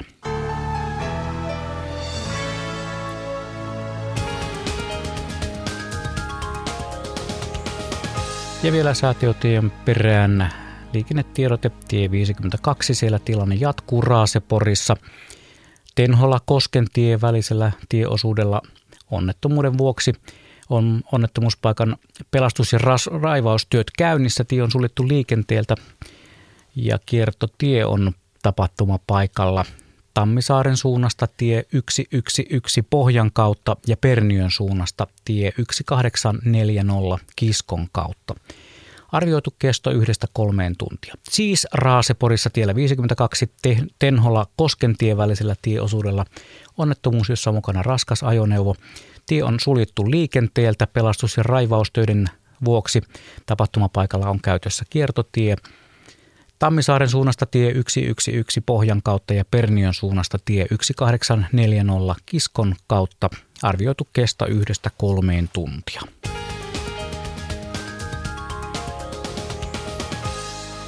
Ja nyt on aika palata Luontoilla 40-vuotislähetyksen pariin. Pirkkis, ole hyvä. Kiitos Blumis. Hyvät äh, Radio Suomen kuuntelijat, me jatkamme tässä kolmen minuutin ajan kello 19. Tulee nimittäin uutiset. Äh, Heidi, sä halusit kommentoida tuota karhu- ja haju-asiaa. Niin, niin tämä meni jotenkin niin äkkiä, niin jäi vielä kelaamaan sitä, että äh, ehkä voisi ajatella niin, että yksi vaihtoehto siihen, mitä, mitä soittaja haistoi, olikin ehkä, ehkä vaan joku ihan tavallinen raato siellä metsässä. Että jos ikään kuin se havainto eläimestä jäi tekemättä, niin voisiko se haju tullakin jostain muusta eläimestä, jostain kauriista peurasta, joka on sinne maastoon kuollut. Supikoira haisee aika pahalta, niin kuin Juha tuossa sanoki, niin joku semmoinen maa, voisi olla hyvin maastoutunut jonnekin mättäikköön ja se haju voisi kyllä levitä sitten aika, aika inhasti. Saati sitten, että joku saalistaja on, kuten Ilves, olisi kätkenyt johonkin raadon ja, ja se olisi päässyt sitten sitä kautta, että se niin, niin, niin. niin, esimerkiksi johonkin tiheeseen pieneen matalaan kuusikkoon jemmaa, niin Aivan. sieltä se haju leviää niin, että ei sen hajun mm. lähdettä välttämättä tule edes silmin havaita. Mutta sulkea sitä kar- karhuoptiotakaan kokonaan pois, että, että kyllä musta karhu voi tehdä yhtä hyvin niin, että ihmisen lähestyessä niin aika monesti karhu väistää ja se on karhulle mm-hmm. tyypillistä, että se lähtee hyvissä ajoin väistämään ja sen takia ehkä niitä kohtaamisia tulee niin vähän. Mutta jos käy niin, että ihminen sen yllättää, niin karhuhan monesti sitten voi tehdä niin, että se vaan painautuu niin, niin matalaksi ja litteeksi ja karhusta saa kyllä hämmentävän taljan kun se, kun se litistyy jonnekin mustikoiden sekaan. Eikö tätä tutkittu justiin? No ei en, ehkä ihan justiin, saattaa olla, että tästä on no, mutta kyllä tehtiin semmoisia, että, mutta no joo, mutta kyllä, kyllä tota, kuitenkin joo. ihmisiä laitettiin kävelemään tietoisesti tai tietämättään, kuinka lähelle karhua päästään ilman, että henki lähtee.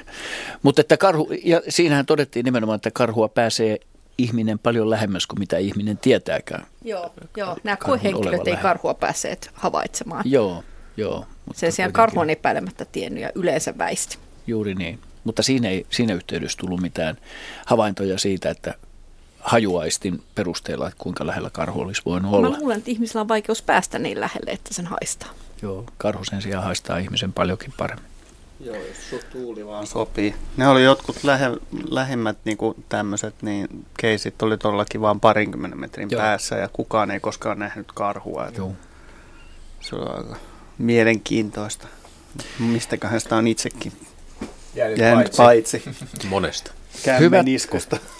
Hyvät raatilaiset, hyvät Radio Suomen kuuntelijat, luontoilta jatkuu kello 19 uutisten jälkeen aina kello 21 asti, sillä onhan nyt luontoillan 40-vuotisjuhlalähetys ja se kestää siis kolme tuntia tänään. Me jatkamme kello 19 uutisten jälkeen, jotka tulevat tässä nyt aikamerkin jälkeen. Oitis.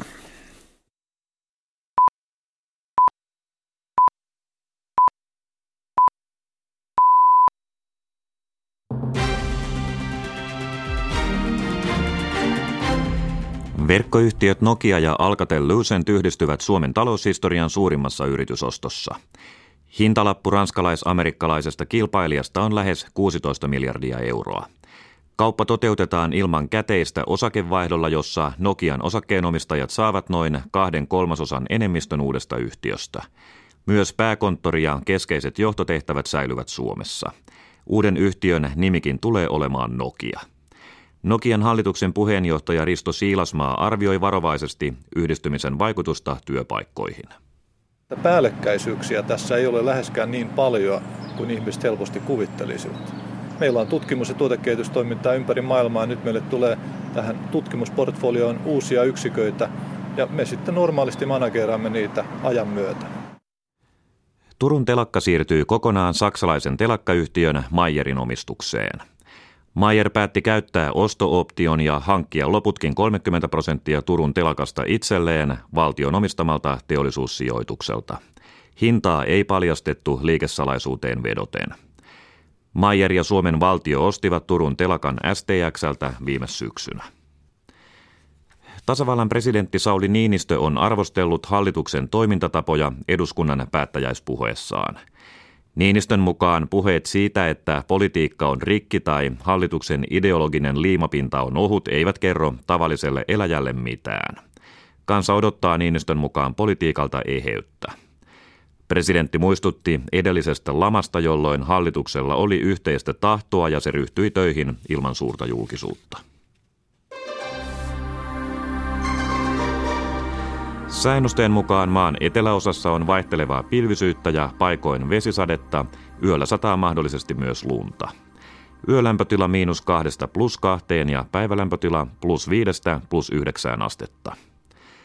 Maan keskiosassa puolipilvissä tai pilvistä ja monin paikoin vesi- tai räntäsadetta, yöllä myös lumisadetta. Lämpötila yöllä miinus neljästä plus kahteen ja päivällä plus kahdesta plus seitsemään astetta. Maan pohjoisosassa enimmäkseen pilvistä ja ajoittain vesi- tai räntäsadetta, yöllä lumi- tai räntäsadetta. Pohjois-Lapissa kuitenkin enimmäkseen poutaa. Yölämpötila on nollan tienoilla, Pohjois-Lapissa joitakin asteita nollan alapuolella. Päivälämpötila plus yhdestä plus viiteen astetta. Ajokeli on huono Etelä-Lapissa sekä Pohjois-Savon, Pohjois-Karjalan, Keski-Pohjanmaan, Pohjois-Pohjanmaan ja Kainuun maakunnissa lumi- tai räntäsateen vuoksi.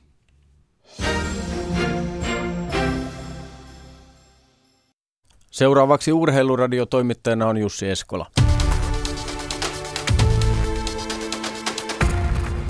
Jääkiekon SM-liigan ensimmäinen finaaliottelu Oulussa Kärppien ja Tapparan välillä on käynnissä. Ottelua voitte seurata Yle puheella, mutta tilanne ensimmäisessä erässä, kun nelisen minuuttia on jäljellä, on yksi yksi. Oulun kärpät onnistui tekemään maalin kolme ja puoli minuutin kohdalla. Joonas Kemppainen ohjasi kiekon sisään. Kemppainen johtaa playoffien pistepörssiä. Mikko Niemelä, Julius Junttila tähän maaliin syöttäjinä. Ja aivan hetki sitten Tappara tasoitti Teemu Aalton valtaisa lämäri meni maalin perukoille. Christian Kuusela ja Josh Green tuohon ylivoimaosumaan syöttäjät ja näin tilanne Oulussa Kärppien ja Tapparan välillä on yksi yksi. Tuohon otteluun palaamme sitten seuraavassa urheiluradion lähetyksessä. Maalivahti Tuukka Rask ei vahvista Leijonia Tsekin MM-turnauksessa. Asia selvisi tänään ja Jokerit on tehnyt sopimuksen, kaksivuotisen sopimuksen norjalaisen sentterin Matis Olimpin kanssa. Norjalainen on pelannut seitsemät maailmestaruuskisat ja kahdet olympiakisat. Hän tulee Frölundan joukkueesta, oli joukkueensa paras pistemies tällä kaudella Ruotsin liigassa. Ja parhaillaan on käynnissä lentopallon mestaruusliigassa kolmas finaaliottelu. Kokkolan tiikerit hän on voittanut kaksi aiempaa ja nyt Hurrikaani on isäntänä. Ottelu pelataan Salossa. Tiikerit on vienyt nyt kaksi erää, 25-23, vei ensimmäisen ja toisen 29-27, joten kokkolalaisjoukkueella tuntuu olevan kova tahti päällä. Tähänkin palaamme sitten myöhemmin vielä, kuinka tuossa kolmannessa ottelussa käy. Mestaruuteen vaaditaan kuitenkin neljä voittoa. Kerrotaan kuitenkin vielä se, että italialaislehti La Gazzetta dello Sport uutisoi, että Kimi Räikkönen olisi valmis tekemään jatkosopimuksen Ferrarin kanssa. Näin siihenkin tulee varmasti varmistus vielä myöhemmin. Urheiluun palaamme kello 20 uutisten jälkeen. Hyvät Radio Suomen kuuntelijat, tervetuloa mukaan jatkamaan Luontoillan 40-vuotislähetystä.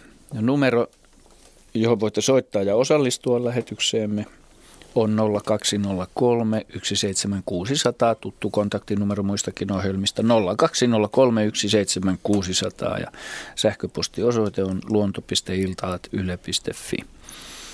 Ja näitä luontoillan sivuja, jossa on runsaasti kuva, kuvallista materiaalia, myöskin voitte katsella osoitteesta yle.fi kautta Radio Suomi ja sieltä myöskin löytyy lähetysikkuna ja, ja sitten näitä kuvallisia kysymyksiä niin kuin sanottu. Okei, jatketaan.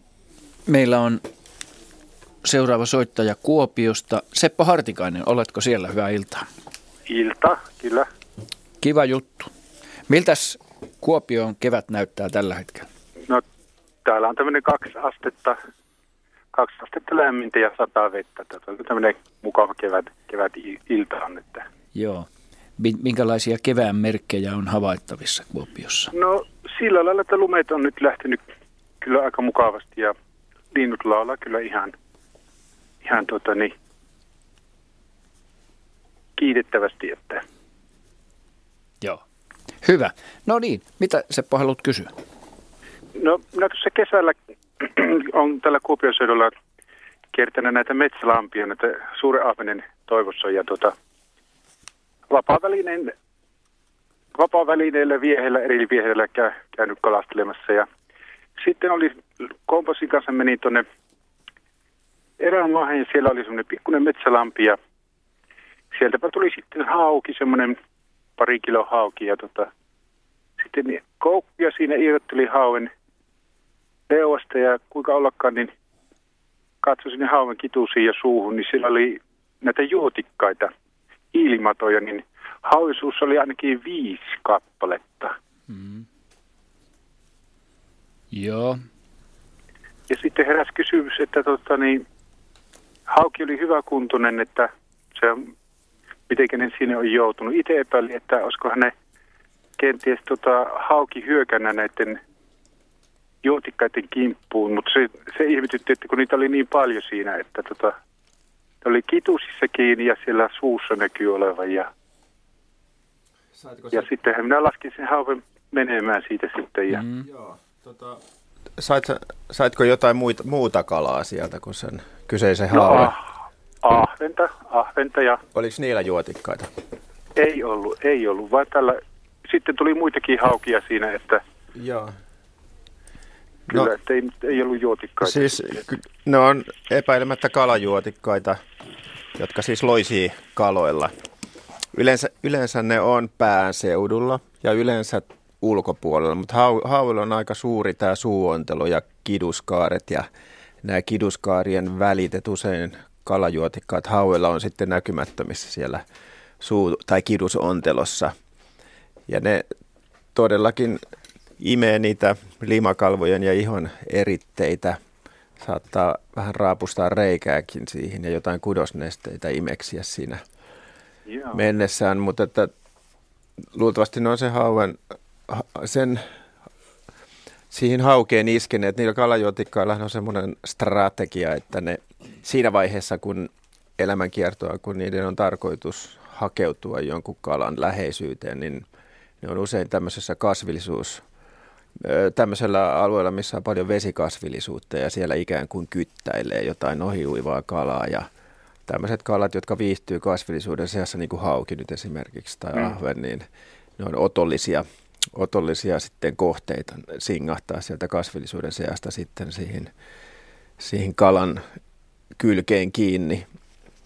Mä luulen, uskoisin, että mi, minkä väri, tai oliko niissä jotain väriä, oliko ne mustia vai vähän kirjavia vai minkä tyyppisiä ne juotikat? Ne oli, ne oli semmoisia mustia ja pulskia mustia, niitä tosiaan se hyvin isokokoisia. Että...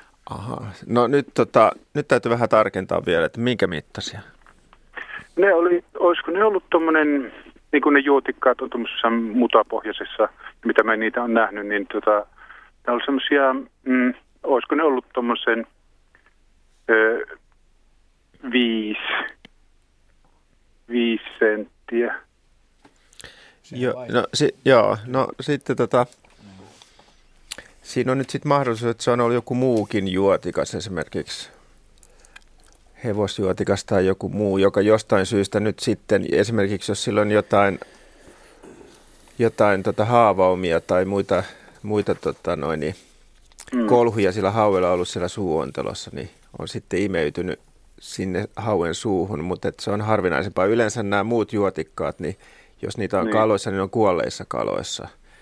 Ja jos se oli ihan hyväkuntoinen ja, ja terhakka hauki muuten, niin niin mä epäilen Kyllä. kalajuotikaita, mutta ne on yleensä pienempiä kuin 5 senttiä, että se on, alkaa olla semmoinen maksimi mitta Ja niissä on yleensä se kalajuotikkaan tieteellinen, tieteellinenkin nimi on Piscicola geometra, eli siinä on yleensä semmoista, se on ikään kuin semmoinen vähän niin kuin raidallinen se juotikas, mutta et niillä väri hyvin paljon vaihtelee, että se voivat olla Aha. hyvin tummiakin, jos ei sitä erikseen niin kuin tarkkaile, että mikä näköinen mutta että Joo, niillä näkyy niillä kalajuotikkailla aika selkeästi se molemmissa päissä oleva suurehko imukuppi, joka on ehkä siihen juotikkaan paksuuteen verrattuna niin aika iso verrattuna näihin mu- muihin ju- juotikkaisiin. Et jos se semmoinen imukuppimainen pää on siellä selkeästi näkyvissä, niin edelleenkin epäilisin, että ne on kuitenkin kalajuotikkaita, mitä, mitä olette, mistä olette tehnyt havaintoja siellä. Joo, joo, siitä oli kysymys. Itse kävi vaan mielessä, että voihan se olla, että, että olisiko kenties hyökänä tähän liikkuvaan kohteeseen, mutta kun niitä oli niin paljon. Ja sitten mietin itse muutenkin tuota, että näiden juotikkaiden ja ilmatojen suhteen, että heräsi kysymys myös siitä, että tämä nyt ei liity tähän, mutta kumminkin, että hyökkääkö ja käyttääkö niin kalat, ahvenet erityisesti, niin näitä juotikkaita niin kuin saaliina. Kyllä ja... joo. Siis, joo. Siis esimerkiksi perhokalasta tekee tämmöisiä niin sanottuja leadsejä. Lead, leadshän on niin kuin juotikas Juu. englannin kielellä, niin ne käyttää tämmöisiä jäljitelmiä, että kalat voivat kyllä syödä niitä aivan hyvin juotikkaita. Mutta silloin ne silloin ne todellakin ne juotikkaat joutuu, nehän on aika semmoisia lihaksikkaita, ne joutuu kyllä saman tien sinne kalojen vatsaonteluun, että niille ei ole mahdollisuus, taikka siis mahaan, että niille ei ole mm. mitään mm. mahdollisuuksia kyllä imeytyä sinne kiduksiin, eikä, et, et enemmän uskoisin, että tässä on kysymys siitä loisimisesta ja näistä kalajuotikkaista. Nämä mu- muut juotikkaat on t- enemmän tämmöisiä petomaisia, jotka mm. sitten syö pienempiä eläimiä ja tota, pienempiä juotikkaita ja pohjaeläimiä ja ehkä sammakon toukkia tai jotain sammakon mätiäkin voi jotkut juotikkaat Joo. syödä. Et en usko, että tässä nyt sitten, jos tässä on kysymys tämmöisestä niin kuin petomaista käyttäytymistä juotikkaiden taholta, niin en oikein muuta lajia kuin tämän kalajuotikas tässä nyt Joo. Joo. pysty määrittelemään. Tämmöinen vastaus, kyllä. Seppo. Kyllä, hyvä vastaus. Minä tosiaan niin, kiitos, hyvä vastaus. Ja tuota, sain ihan tarpeeksi tietoja ja tosiaan niin mielellä laskin kyllä silloin se kalan pois. Että... Ilman muuta, joo. joo, näin on. Joo. Hyvä. Kiitos kysymyksestä ja mukavaa kevään jatkoa sinne Kuopioon suunnan. teille. Kiitti. Hei hei. Otetaan tähän väliin silläkin uhalla, että meillä on seuraava soittaja, niin jos lyhyesti Leena ei heristele siellä nyrkkiä siellä tarkkaamon puolella. Ja kuul- soittajalle, joka siellä odottelee, niin ö, vähän malttia. Henry Väre nukahtaa muuten, ellei me anneta hänelle pikkusen vastattavaa. Itse asiassa hän nukkuu jo herätetään. Henrylle tulee tämmöinen kuvallinen kysymys jota te hyvät kuuntelijat näette tuolla Radio Suomen etusivun kautta, menette sieltä luontoiltaan, niin näette tämän kauniin kuvan, jonka on lähettänyt Mikko Sepän maa. Tässä on kuusen oksia maanpintaa myöten menemässä. Teksti kuuluu näin. Kesällä olin Mustasaaren raippaluodossa ulkoilemassa Fort Linnakkeella. Tämä on vanha puolustusvoimien alue. Siellä kasvoi useammassa paikassa kuusia, jotka kasvoivat aivan maata myöden. Aluksi luulin, että joku on oksinut puun, mutta ei löytynyt kantoa kautta runkoa. Oksat kasvoivat aivan sikinsokin maassa. Ja kysymys, jonka Mikko Sepämaa kysyy, on, mistä tämä mahtaa johtua? Anteeksi, mitä? Henry Väre heräsi. Mä toistan tämän kaiken, en toista. Okay. Tota, joo, näitähän näkee varsinkin rannikolla ja saariston alueella aina silloin tällöin, varsinkin kallioisilla kuivilla paikoilla vähän sinne sammalta tunkee sekaan ja kanervokasvillisuutta ja muuta karun paikalla lajistoa. Tässä on periaatteessa kaksi mahdollisuutta, kun tämmöinen syntyy ja kehittyy. On ihan tämmöinen kuusin, kuusen kantoja, geneettisiä alkuperäisiä kantoja, joissa latvan kasvu on ehkäistynyt. Ja niitä tunnetaan vähän erilaisia. On laakakata ja on tapion pöytä ja ne on siis pysyviä ominaisuuksia. Jos semmoinen on geenistössä, niin niitä voidaan ottaa viljelyyn ja ne säilyt, säilyvät sellaisina myöskin siirrettyinä. Eikö tapion pöytä vähän korkeampi? Se on vähän korkeampi, joo. Mm. Mutta sitten on saaristossa mitä todennäköisimmin kuitenkin usein kyse siitä, että kuusen latvan kasvu on ehkäistynyt ulkoisista syistä toistuvasti. Ja kuusi on sitten ottanut, tänä kuusen oksat, haarojen kädet on ottanut kärkikasupisteen tehtävän ja lähteneet leviämään sitten maan pintaa pitkin eteenpäin. Saariston rannoillahan on usein aika ankarat tuuliolosuhteet. Riippuu vähän paikasta, tuskin tämmöisellä jäätikö kuitenkaan jääkenttää tulee, mutta mä luulen, että ankara tuuli ja vähän, vähäinen lumipeite tai muu sellainen niin jatkuvasti estää sen kärkikasvupisteen syntymisen ja sitten lopulta nuo haarat vaan sitten menevät maata pitkin eteenpäin. Periaatteessa kuusi voi tiedä myöskin kuitenkin jälkijuuria, että ne voi joskus juurtua myöskin nämä maanpintaa pitkin menevät haarat. Tämmöinen voi olla helposti 4-5 metriä leveä. Mm. Ja välin tuntuu siltä, että se tulee metrin päästä uudestaan maan pinnalle, että se haara on siellä sammalikossa ja sitten taas nostaa nuo neulaset näköiselle jonkun matkan päässä. Eli kaksi vaihtoehtoa, ulkoinen syy tai luontainen geneettinen mutaatio, joka sen aiheuttaa todennäköisemmin ulkoiset syyt. Joo, kaunistahan toi on. On. Se on eksoottinen. Ja sehän selviää silloin, kun tämä se ottaa viljelyyn ja vie puutarhaan. Jos se pysyy tällaisena, niin sitten se on pysyvä ominaisuus. Jos ei, niin se rupeaa kasvattamaan runkoa normaalisti. Just niin. Okei. Kiitos Mikko Sepämaalle kaunista kuvasta ja hyvästä, hyvästä havainnosta. Ja nyt sitten tota, Esa Pokela on lähettänyt tähän haju, tähän haju aiheeseen liittyvän huomion hirven kiima haisee makuupaikoilla lähinnä. No siihenhän hirvi virtsaa niihin kuoppiin, niihin kiimakuoppiin. Sitten karhun mm, haju kysymykseen viitaten, siis tämä, joo, okei, okay, siinä olikin kaikki. Joo, kyllä näin. No niin, otetaan seuraava soittaja mukaan lähetykseen. Terttu Merilahti Marttilasta. Anteeksi, että jouduit odottelemaan tässä. Tervetuloa mukaan lähetykseen. Kiitoksia. No ei tässä mitään, että eihän tässä missään jänneksen seljässä olla. Jaa, ei. No siis, ei. No hyvä, ei niin. mikään. Mitä haluat tota, kysyä? Kyselisin punkista, Joo. tästä puutiaisesta vai puutiainen, mikä hän on. Tota, missä ne talvehtii ja kuin pitkäikäisiä ne on ja milloin ne rupeaa paremmin niin kuin liikkumaan. Kun tässä mulla löysin kissan seljästä, nyt ei ole tässä viikkoaikaa. Ja ihmettelin aika aikaisin, se oli liikkeellä. Joo. Että tämmöistä. Jaakko Kulberi vastaa tähän kysymykseen. Joo, itsekin kuulin, että ensimmäiset puutiaiset oli ollut liikkeellä jo tuossa maaliskuun loppupuolella ja se on kyllä aika aikaista, mutta, mutta tosiaan näillä kelellä ei mikään, mikään ihme, että, että nekin ovat pitkän talven tässä venailleet ja onkin jo pitkä äh, niin kuin aika lähteä liikenteeseen ja, ja nythän on niin kuin hyönteisille ja, ja näille pikkuhämähäkkieläimille, joihin puutiaisetkin kuuluu, niin niin hyvä aika liikkua, jos aurinko vaan paistaa, että maastossa ei ole kauheasti kasvillisuutta ja maaperä on kuitenkin talven jäljiltä niin kuin sopivan kostea. Punkithan ei tykkää kauhean kovasta kuivuudesta ja, ja joka yö kuitenkin vähän kosteutta tulee pintaan. Että lämpöä ja kosteutta ja sopiva verevää saalista, niin mikä siinä on liikkuessa. Että, että muistan, että on, on tota, joskus nyppinyt kymmeniäkin punkkeja vaatteesta niin huhtikuun puolella, mutta se tosin oli kyllä Virossa, mutta et se on täysin mahdollista tämä tota, Aha, luontokokemuksena. Joo. Ihmettelin vaan tosiaankin, mä että mä näin aikaisemmin koskaan löytänyt. Ei meillä, no saattaa olla, että ihan pari, kolme on kesässä löytynyt kissan niskasta, mutta nyt vaan silittelin ja mä ajattelin, mikä ihmeen nyppylä siellä on ja nyppäsin pois. Ja siis punkkihan se oli. Mm. Joo, kyllä Mutta ihan... kuinka, minkä, kuinka vanhaksi tämmöinen punkki elää?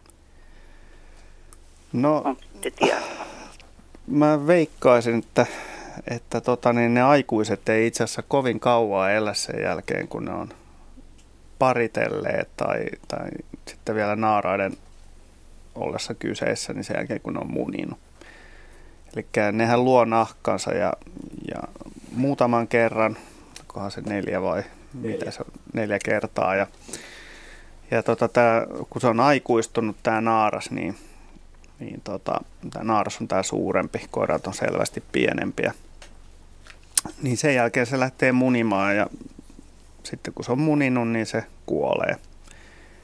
Ja sitten vähän siitä riippuen, että miten nämä saa veriaterioita nämä nämä niin sanotut nymfit, eli keskenkasvuiset punkit, niin, niin siitä riippuu, että kuinka nopeasti ne aikuistuu. Niin. Et, eikö että niin, siinä että... menee yli vuosi aina kuitenkin. Että... Ja eikö ole Jaska niin, että aika usein ne ihan ensimmäiset nymfit tulee just joillekin myyrille ja tämmöisille... Ää... Ja, no mä luulen, että niille myyrille tulee muutenkin aika runsaasti sekä mm. pieniä että suuria. Nähän ei tai siis hyväksyy jopa lintuja, lintuja tota veriä aterioikseen ja, ja tietysti jossakin hirvessä tai val, valkohäntä peurassa, niin niissä voi olla jopa tuhansia mm, punkkeja. Mm, että, mm. Ja, ja on epäilty esimerkiksi, että metsäkaurin runsastuminen lounaisessa ja eteläisessä Suomessa on yksi tärkeä syy siihen, että punkkien määrät on ehkä noussut, mutta sitten on yhtä lailla myös tämä niin kuin ilmaston lämpeneminen, joka nyt lähinnä on havaittavissa lumettoman ajan pidentymisenä, se on ehkä se selkeä merkki.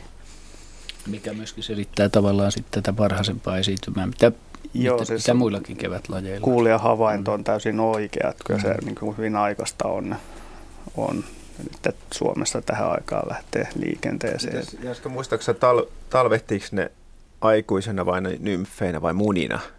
Vai onko niitä mä en, kaikki mä, nämä? Mä en mene ihan vaan vannomaan, mutta mä veikkaan, että, että ne siis aikuisena on talvehtivia varmaan ja, ja siis nymfitkin voi talvehtia, näin mä oon ymmärtänyt. Joo. Että se riippuu enemmänkin siitä, että saako ne sitä ravintoa vai ei. Että. Ja mulla on se käsitys, että se koko elämän kierto voi kestää useamman vuodenkin, Joo, riippuen just on, siitä, että, että miten, se, miten se, se ravinto ja nämä nymfithän on siitä hankalia, että ne on todella pieniä. Ne on noin millin mittaisia ja ne larvat, ne munasta kuoriutuneet ihan ensimmäiset nymfit, niin ne on todella pieniä. Joo, ja niiden, on. niiden tota, niitä ei välttämättä jostain pienestä iholuomesta erota iholla ihminenkään, että se on hyvin hankala erottaa. Ja yhtä lailla se saattaa sitten kuitenkin olla hankala näiden tämmöisenä tautien levitteenä. Sehän saattaa se nymfi periä äidiltään esimerkiksi tämän borrelia-bakteerin, että se jatkaa niin kuin silläkin tavalla sitten tätä taudin levittämistä. Kiitos Terttu kysymyksestä ja ö, mukavaa ja valoisaa lämmintä kevään jatkoa sinullekin sinne Marttilaan. Niin, sitähän me ollaan myös pohdittu, että miten nämä Helsingissä, kun on selvästi kuitenkin havaittu, että punkkien määrät on kasvanut, että nämä kaniinit saattaa olla yksi syy syy tähän, koska siinä on paljon juoksentelevaa lihaa, jota kukaan ei ole kotona perkaamassa. Se on totta, että kanit liikkuu paljon just semmoisessa heinikossa ja ruohikossa, missä on punkkeja, mutta toisaalta joitain vuosia sitten tutkittiin kyllä kaneista puutiaisaivokuumeen vasta-aineita ja niitä ei löytynyt Helsingin kaneista. Ja sinne toimitettiin ja ihan itsekin toimitin satoja verinäytteitä Joo, no siis aivokuume onkin sitten asia erikseen, mutta, mutta ilmeisesti borrelioosia ei testattu. Sitä ei testattu, joo. joo. Siis se on selkeästi niin kuin Suomessa tämä aivokuume niin huomattavasti paikallisempi. Borrelioosia voi löytää mistä vaan päin maata, mutta aivokuume, jonka nimihän on suomeksi kumlingen tauti itse asiassa, jo kertookin, että mikä on suunta. Että Kumlingen kunta Ahvenanmaalla, saaristokunta. Se on sieltä levinnyt jo tosi pitkälle, että se on vähän vanhaa tietoa. Se, joo, joo, siis mä, mutta se on siis mä, harvinaisempi kuin siis se, on, se on selvästi paikallisempi edelleenkin ja, ja harvinaisempi. Että ja sanottakoon tässä nyt vielä, että kumlingen tauti eli aivokuume, niin se on virus. Joo. Viruksen aiheuttamia borrelian bakteeri. Ja Kyllä. tätä virusta vastaan voi rokottaa, mutta borrelioosia vastaan ei. Että se Hy- hoidetaan antibiootilla. Hyvät. Radio Suomen kuuntelijat, kuuntelette siis Luontoiltaa. Tässä on menossa keskustelu välillä, välillä kerrottakoon tämä, että mistä täällä puhutaan, kun tämä lähtee nyt pikkusen lapasesta. Ja hyvä niin, onhan kevät. Voitte soittaa tänne ja kysyä Suomen luonnonvarasta luontoa koskevia kysymyksiä, kertoa havaintojanne. Ja numero tänne lähetykseen on 0203 17600. Ja seuraava soittaja on siellä jo linjoilla Reijo Härkönen Rautavaarasta. Terve Reijo. Terve, en ole Rautavarta, mutta on Kuopiosta. Jaa. Ja no, meillä on mökki tuota, tuolla Koillis-Savossa. Jasso. No Pääsiäisen aikaa oltiin siellä mökkeilemässä ja Pilikillä käytiin sitä saarten välissä ja sitten toisessa pienemmässä saaressa, niin naakkoja rupesi tulemaan. Niitä oli varmaan yli 20 paralla. Joo. Ja ne aamu, aamusta, ne piti hirveän metelin siellä, raakkuvat ja huusivat ja kaikkea. sitten tuli aina semmoinen hiljaisuus. Mm. Ihan hiljasta ja niin kuin yhdestä käskystä kaikki taas rääkymään ja raakkumaan. Ja minä ajattelin, no ei tuota kehtaa kuunnella ja siirryn vähän kauemmas. Ja kahtelin kumminkin, että siellä ne vielä raakkuu. Ja seuraavana päivänä sama uudestaan. Minä sitten katsoin tuota sen paikan, että mikä siellä on puu, mikä sitten niin hyökkäilivät kanssa siellä. No sitten menin sinne saareen kahtomaan ja siinä se on aika kookas haapa. Semmoinen 40 senttiä halaka sieltä, niin kaksi tikareikää oli siellä. Mm. Ja ne sitä alempaa tikareikää kohti sitä aina hyökkyilöt. Ja sitten kohta lenti siitä minun ohi, niin tuota, talitiana, jolla ei ole pyrstöä. Mm. Niin olikohan ne sitten, että ne kiusas sitä siinä hirveästi, niin kuin jäikö siihen menikö se piilon se talitintti aina sinne reikään ja ne kiusas ja hätyttivät sitä. Ja tuli tosiaan ihan hirvittävä meteli ja sitten tuli aina semmoinen hiljainen hetki. Ja tämä tapahtui, tota siis sanoit aamuisin tai aamulla? Aamupäivästä aina sinne puolille päivin.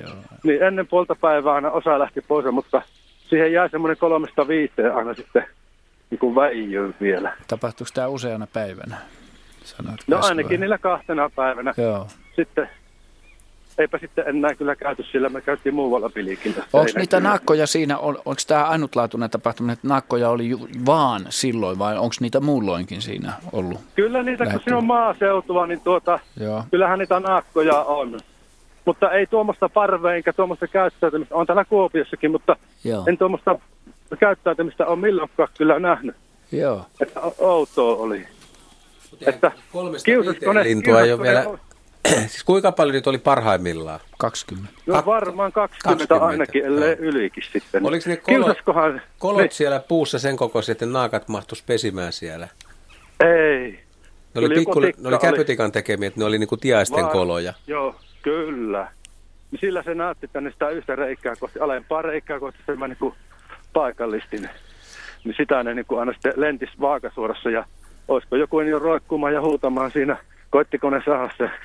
Pyrstötön tiainen, niin se, se ei varmaan liity tähän tarinaan Joo. nyt mitenkään. Että se on vain sattuma, että sieltä on tullut sellainen, veikkaisin. Joo. Mutta mut se, että mitä, minkä takia on hermostunut ja mitä siellä on ollut, ja jos ne ei ole esimerkiksi tulevalla pesimäpaikalla, mm. on aina niin. mahdollista, että siellä on ollut näätä tai joku pöllö, ja sitten, sitten on vähän kajauteltu sen kunniaksi, että olisi saatu saatu Ulos, kaveri sieltä. liikkeelle tai jotain, että se häirit, häiritsee niitä. Mutta Minkäs tota... kokoiset ne niin. reijät niissä tikan, tikan tota, no, minkä, minkä kokoiset tikareijät? Joo. Ne oli ihan no, tintin alle, kokoisia. Reipasti alle 10 senttiä, joku seitsemän senttiä olisiko ollut jotain. Niin, tätä mä epäilin, että jos se, silloin se voi se olla menee, mahdollista, että se naakka menee siitä jo sisään niin. sitten. Että, että silloin Joo. se voisi olla niinku semmoista pesä, niin. pesimiskäyttäytymistäkin. Niin, Tämä on niinku tämmöistä Hmm. Onko se tämmöistä kosiokäyttäytymistä, mutta ei se kumminkaan, kun se sitten ne ja lentivät aina sitä yhtä reikää kohti. Että siis eikä sinne jos, se, jos se reikä, reikä on nyt sen kokonen, että se periaatteessa voisi mennä, naakka menisi mm. tuommoisesta 7 sisään ihan mm. hyvin, että se Kyllä. yllättävän hyvin sujahtaa sinne. Vaikka se olisi vanha käpytikankin tekemä kolos, jos se on voinut levitä ja se, mehän ei tiedetä kuinka iso se sisätila sieltä on. Mm. Tämä tiainen niin, on voinut no siellä olla ihan sattumalta ja se, siellä on joku tämmöinen tapahtuma, mutta, mutta tuommoisessa, jos on muutama kolo ja naakat elää kolonioissa, niin niillä voi vähän keskenäänkin olla kinaa siitä, että hei, tässä on meidän pariskunnan kolo ja tuossa on teidän Joo. ja sitten on pari, kolme, neljä pariskuntaa, joille ei, ei ole niin. pesimäpaikkaa. Mm. Ne vähän siinä kisailee mm. keskenäänkin. Mm. Varsinkin ihan... kun siinä on ollut kaksi reikää vielä, niin mm. se houkuttaa vähän enemmän siihen kisailemaan. Niin. Pitää minun ruveta seuraamaan sitä, että Joo. tuota, kesällä vielä, että onko. Saa, no, sitten oli, saako, oli kysyä kysymys. tähän liity, saako kysyä ennen kuin kysyt toisen kysymyksen, niin kysyä lyhyesti, Joo. että kun näit sen talitia, pyrstöttömän talitiaisen lentävän, niin lensikö se ihan normaalisti vai oliko siinä minkäännäköistä rimpuilua siinä oli, lennossa? kyllä, eihän se, eihän se suoraan lentänyt ollenkaan. Niin. Kuvaile vähän sitä, miltä se näytti se lentäminen. Vähän niin kuin, vähän niin kuin mutkitella ja niin kuin pitkiä semmoisia hoippuja teki. Että. No niin. Niin. Joo. Sillä minä voitin yhdistää, että onko tässä nyt sitten semmoinen häirintä, että tuosta otetaan suupala. Joo, Kun kyllähän, se... kyllähän luonnonlinnut nappaa, kerran tuota harakka nappasi tuon, tuon, tuon kyyhkyn tuolla kaupungilla. Talitiaiselta oli suuntavakaa ja hävinnyt siitä kokonaan lennosta. Kyllä se varmaan vaikeuttaa mentiin. lentämistä ja eihän se nyt Joo. mahdotonta ole, että se talitian olisi ollut jotenkin siellä kolossa ja naakka olisi tullut ja pystynyt jopa nappaamaan sitä pyrstöstä no, kiinni ja repäsemään se irti. Ja se on silloin todennäköisesti talitiaiselle turmioksi, koska siinä lähtee kyllä, kyllä. semmoisia osia irti, että välttämättä uutta pyrstöä kyllä, ei kasva. Kyllä, jos Mutta linnuilla on sulkasato, että ne tiputtaa automaattisesti vuoden välein pyrstösulat ja kasvaa uudet. Ari niin, vielä, vielä tähän syöksyilyyn, että naakathan on hyvin tämmöisiä sosiaalisia, niillä on erittäin semmoinen korkealle kehittynyt viestintäjärjestelmä. Ja ne muistaa hyvin asioita ja tietää ja niillä on hyvä tämmöinen kokemuspohjaan liittyvä muisti. Ja jos Joo. ne on esimerkiksi joku niistä naakoista nähnyt, että, no, tämä on nyt teoria, mutta että esimerkiksi tämmöiseen koloon menee näätä, Mm-hmm. Niin varmasti se parvi niin kuin organisoituu sillä tavalla, että ne rupeaa hyökkäilemään sitä, sitä koloa kohden, että ne hetkessä pystyy niin kuin informoimaan muita lintuja siinä, että mitä siellä tapahtuu ja silloin tapahtuu täm, tai tämmöistä, että ne alkaa hyökkäillä sitä ihan samalla Joo. tavalla kuin jos ne näkisi esimerkiksi lehtopöllön siinä puunoksalla, Joo. niin ne voi hyökätä tätä koloa kohde, joka sinänsä näyttää ihan autiolta, mutta jos ne on, joku niistä on nähnyt, että sinne on mennyt esimerkiksi niin, näytä. Joo, mutta se, se oli toisenakin aamuna samanlainen ja se rääkynä oli ihan hirveätä. Sitten oli semmoinen hiljaisuus. Joo. Mä ajattelin, että koittaako ne mm. sen oikein mielenhäiriön saattaa, että sieltä on pakko kohta tulla pois ja naps. Oliko sulla Reijo toinen kysymys, jos ihan lyhyesti esität sen? Oli, oli. Tota, meillä on sitten lintulauta siinä keittiöikkunalla ja seurataan niitä lintuja. Ja siinä tota, yksi talitiainen sitten ajelee muita pois. Mutta sitten tuli yksi pienempi talitiainen, jota sitten kaikki rupesi ajamaan takkaa. Ja sitten nähtiin, että kaksi kertaakin nähtiin ihan lähelläkin, niin siinä oli keltainen nokka. Ja. Eli oliko tämä semmoinen luonnon oikku, jota ei muut sitten hyväksy seuraa. Ja se oli niin kuin varmuudella talitiainen kyllä. Kyllä Joo. oli talitiainen. Okei. Okay. Aika jännä havainto. Keltanokkainen talitiainen. Keltanokkainen talitiainen. Mihin aikaan vuotta tämä oli? Niin mihin niin. aikaan vuotta tämä oli? Pääsiäisenä nyt kolme okay. viikkoa takaperin. Okei. Okay. Joo. Joo. Tuleeko jostain ravinnosta, että se on nokkinut vai jotain ja tullut keltaiseksi? Mitä, sitten, mitä raati ja veikkaa? Mulla ei ole mitään selitystä tuohon. Ja... Voihan sitä puuttua pigmenttinokasta. Eihän se nyt ihan mahdoton. Voi. Silloin, silloin Mutta ei sitä että... silti sorrettaisi kyllä. Että... No, no ei, ei se vielä ei, riitä, että kyllä täytyisi jotain ei, muuta olla sitten. Että Mutta ellei se olisi sitten joku ravinto, joku jäänyt, joku köntsä siihen nokkaan, joku keltainen, jota muut sitten jaakaa sitä köntsää eikä lintua. Ja soittaisi, että se on vähän pienempikin. Meni ihan jaskaan kielialueella tässä. Niin kyllä se oli, se nokka oli, Nokka oli kyllä keltainen, kun se näkyy se nokan muodo. Muoto Joo, vielä näkyy okay, siinä, niin okay. se oli kyllä keltainen. Mutta muuten ihan tavallinen talitiainen. Muuten tavallinen. Jota ehkä, kiusattiin. Ehkä hieman pienempi, en ole ihan varma, näytti vähän pienemmältä. Joo. Onko sitten naaras tai, tai jotakin. Jätetäänkö Joo. selittämättömien ilmiöiden arkistoon? Tämä, tämä jää selittämättömien ilmiöiden arkistoon, kuten Juha Laaksonen osuvasti totesi. Kiitos Reijo soitosta, kiitos mukavista havainnoista ja, ja kivaa kevään jatkoa. Kiitos samoin sinne ja teillä on hyvä ohjelma ja voimia vaan sinne. Kiitos samoin sinulle voimia. Joo. No. Hei hei. 25 minuuttia lähetystä jäljellä ennen kello 20 uutisia. Matti Haapa, Haaparanta on seuraava soittaja. Hyvää iltaa Matti. No terve, terve. Terve. Mitäs haluat kysyä? No, oli tämmöinen havainto, tuossa oli toukokuun 2011, oltiin tuolla kesämökillä Suomusjärvellä Helsingin ja Turun puolessa välissä. Lähdin vaimoa hakemaan bussipysäkiltä ajelin semmoista metsätietä ja huomasin, että keskellä tietä oli tota musta kyy. Joo. Pysähdyin katsomaan ja totesin, että se oli kiven murikalla lyöty päämurskaksi siltä. Joo. Totesin, että no kaikki kaikenlaista jatkoin matka ja hain, hain vaimon sitten ja tota, tultiin takaisinpäin, niin sanoin hänelle, että sinäpä on kohta mun kuollut kyytössä tiellä. Ja kaukaa jo nähtiin, että tota, ei tämä nyt ihan näin olekaan, vaan siinä oli tota semmoinen huomattavasti pienempi sinertävä kyy parittelemassa sen kuolleen kyyn kanssa. Joo. Ja, ja tota, nyt silloin heräsi niinku kysymys, eikö tämä nyt tämä kaveri tässä niinku hiffaa, että emäntä on kuollut. No tota, Öö, Eipä välttämättä. Mi- joo. Siis, siis ke- kevät on lemmen aikaa ja toukokuussa kyyt parittelee ja ko- koiraskyyt on kyllä niin sanotusti aika lailla kiimassa ja se perustuu Ei. hajuihin aika pitkälle tämä Aivan. kyyn elämä. Aivan. Joo. Ja tota, jos se nyt on just se emäntä siinä saanut kivestä päähän. No kyllä siinä niin, varmaan tunti pari oli ollut. Mutta joka tapauksessa oli, niin... Silloin oli jo ihan liikkumatta. Varmasti, varmasti ne hajut, jotka tota, riittää mm. laukasen tämän uroksen parittelun joo, käyttäytymisen, joo, joo. oli vielä siinä läsnä ja näin joo, siinä no sitten siinä kävi.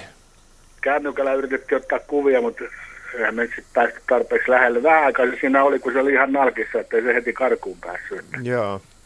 Järkkäri oli tietysti mökillä, että ei saanut kunnon kuvaa. Olisi tullut varmaan aika Joo. mielenkiintoinen. Kyllä, taustalla kuuluva suhina kerrottakoon kuuntelijoille. Joo, tuttu ei, suhina. Joo, tuttu suhina ei kuulu, ei kuulu varmaan sieltä, Matti, eikä, Aa, eikä kuulu okay. tältä studiosta, vaan se on kyyn suhina, No niin. joka, Joo. joka kuuluu no, tuosta tallenteelta. Että tämmöinen nekrofiili on sitten luonnossakin ihan niin kuin normaalia. No, en tiedä, onko se nyt normaalia? Mutta Niin, ei se, ei se nyt varmasti, en usko, että koiras oli mitenkään mieltynyt erityisesti kuolleisiin, vaan että siinä tämä hajumaailma oli niin Aivan, vahvasti läsnä, aivan. että Joo, joo. mikäs sitä kyy luonnolle mahtoi. No niin, asia on ihan selvä. Hienoa, kiitos Matti kysymyksestä ja mukavaa kesän odottelua sullekin. Hei hei. Joo, siinä, siinä se asia tuli. Tota, nyt otamme sähköisen kysymyksen tähän väliin. Siilijärveltä Jaana Makkonen on lähettänyt tällaisen kysymyksen. Lämmin tervehdys luontoilla Raadille täältä Pohjois-Savosta ja sydämelliset onnittelut 40-vuotiaalle luontoillalle. Tähän ei ollutkaan kysymys, tämä oli onnittelu. Mutta kysymys tulee täältä. Kysymykseni liittyy metsäsopuleihin. Mistä johtuu, että syntyvien koiraiden osuus on metsäsopuleilla vain 25 prosenttia? Syntyvien koiraiden osuus metsäsopuleilla tarkoittaa varmaan sopuleista syntyvien osuus. Onko tällaista sukupuolten välistä vaihtelua tunturisopuleilla vai vaeltavatko metsäsopulit joukottain, kuten eh, tunturisopulit tekevät? Mm, no nyt Onko ehkä erottaisin, erottaisin nämä kaksi asiaa, nämä vaellukset ja sitten lisääntymisen. Nä, nämä ei mitenkään erityisesti liity toisiinsa ku, kumpainenkaan. Hmm. Ähm, eh, ehkä sanottakoon metsäsopulista ihan heti, että se on se, se on se ihan toisen näköinen otus kuin tunturisopuli, joka on semmoinen kirjava, Hmm. kirjava ja hauska otus. Ja metsäsopuli on taas se semmoinen harmaa suorastaan sinertävä turkkinen, mitä viehkein semmoinen samettipallero. Ähm, mm, metsäsopulin levinneisyys on semmoinen, että ää, sitä on enemmän idässä kuin lännessä ja sitten vielä niin, että se kanta on vähän harvalukunen ja siellä sun täällä on sitten paikkoja, jossa sitä on. Ja mm, niin, eh, jos mä ensin sanon siitä vaeltamisesta, niin ää, ei ole mitään säännöllisiä vaelluksia. Ne saattaa yllättäen runsastua. 60-luvulta tunnetaan 63, jotain semmoinen vuosi, jolloin on yllättäen ää, vaeltanut metsäsopuleita. Ää, 92 syksyllä on Ilomantsissa kanssa tapahtunut niin, mutta en muista sen jälkeen, että olisi ollut tämmöisiä ää, iso, isoja vuosia. Ja mitä sitten tulee tähän lisääntymisasiaan, niin se taas liittyy semmoiseen kummalliseen äh, kromosomimutaatioon. Ja se tavallisesti, kun nisäkkäillä on niin, että narat on, naralla on kaksi X-kromosomia ja miehillä on X ja Y, tai uroksilla, koskee myös ihmistä.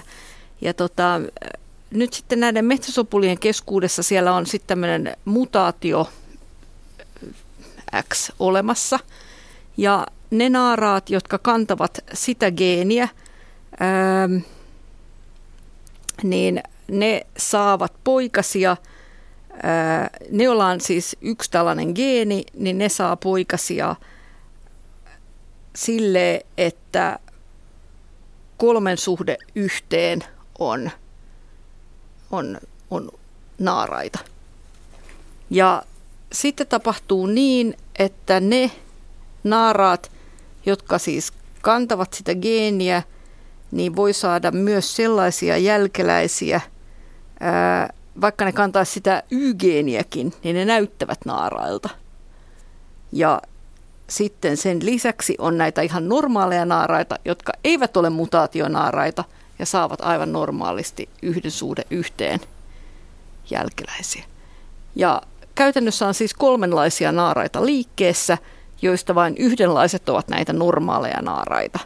Ja nämä loput saavat sitten väärissä lukusuhteissa kolme suhde yhteen ja sitten pelkkiä naaraita. Ja sillä tavalla syntyy sitten tämmöinen naarasvoittoinen populaatio, mm. joka on tosi harvinaista eläinkunnassa. Mutta Joo. se johtuu tästä mutaatiogeenistä. Nisäkäs kunnassa. Niin, meidän just Niin. niin. korjata, että esimerkiksi kaloillahan se on hyvin ta- tavallista, että on tämmöisiä ilmiasuisia koiraita, jotka oikeasti onkin geneettisesti naaraita. Ja linnuilla koko periytyminen mm. meneekin sitten ihan toista päin. Tämä oli mielenkiintoista. Kiitämme Jaana Makkosta erittäin hyvästä kysymyksestä. Haluaisitko vastata tähän toiseen vai käsiteltiinkö me tässä nyt molemmat jo tavallaan? Öö, mun mielestä aloitin siitä toisesta, joka liittyy tähän tota, käsitellä tämän ensimmäisessä? vaellukseen. että ne, ne ovat tunturisopulin kanssa aivan eri eläimiä ja tunturisopulla ei ole tällaista hassua mutaatiogeeniä. Joo. Okei, okay, hyvä. Eli siis Jaana Makkoselle kiitos Siilijärvelle. Ja kiitos onnittelusta, otamme ne mielellämme vastaan. Hyvät kuuntelijat, 17 minuuttia lähetysaikaa ennen kello 20 uutisia.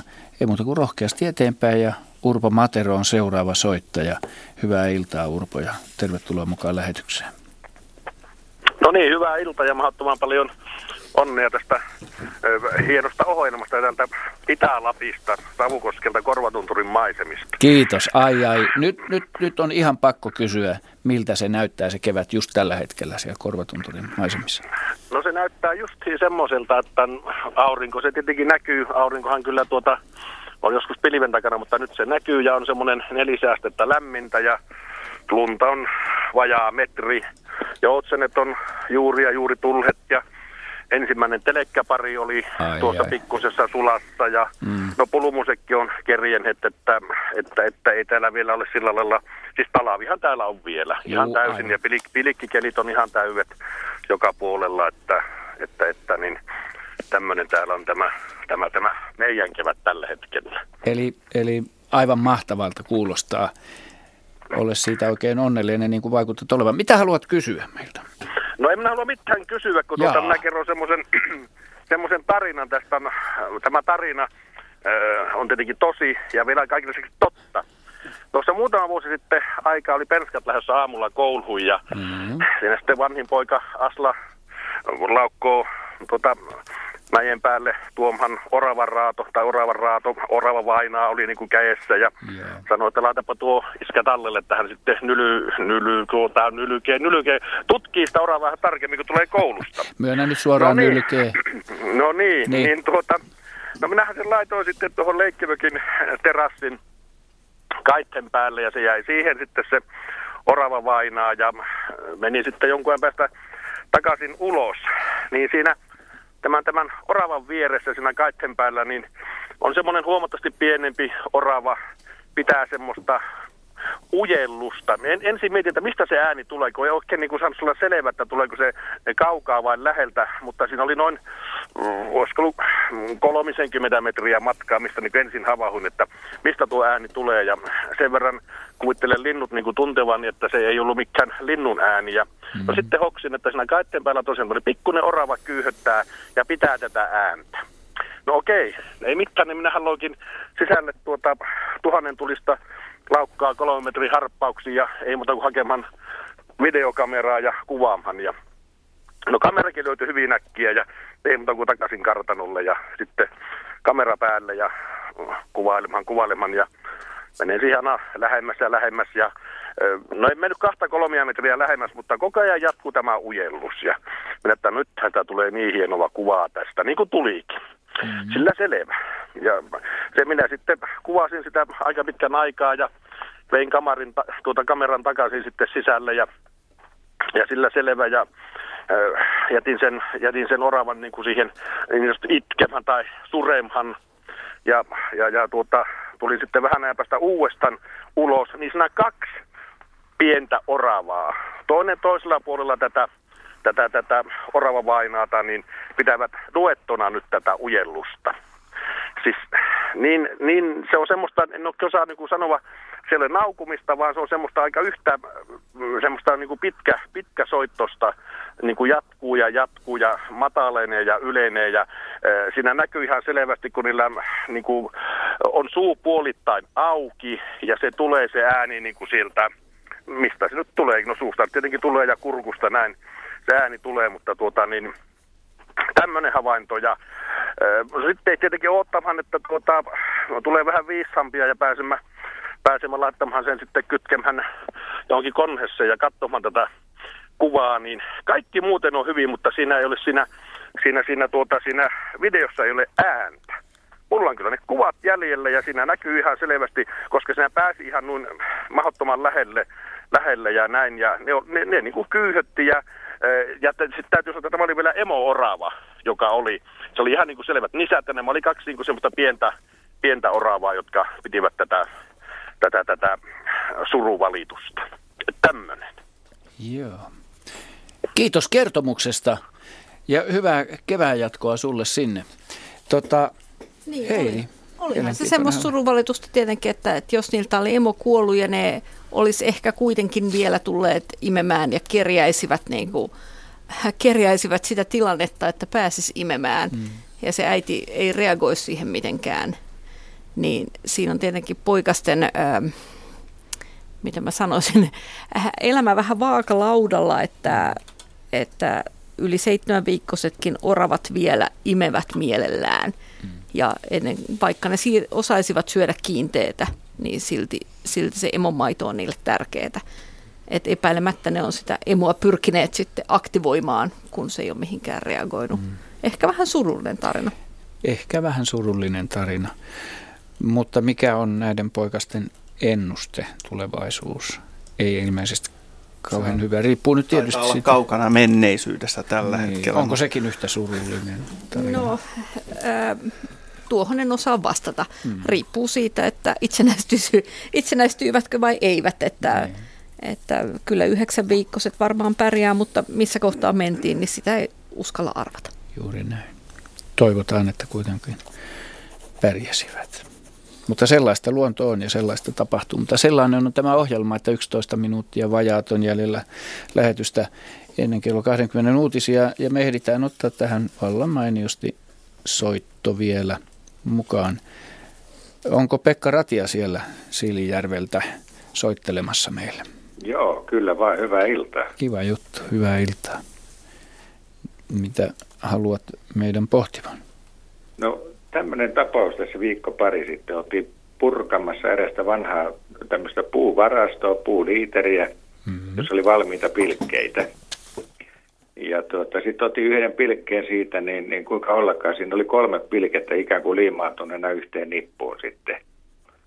Ja kiinnosti mikä niitä pitää yhdessä, niin, niin sieltä löytyi sisältä semmoinen lähes niin kuin huopamaisen kova sellainen rakenne.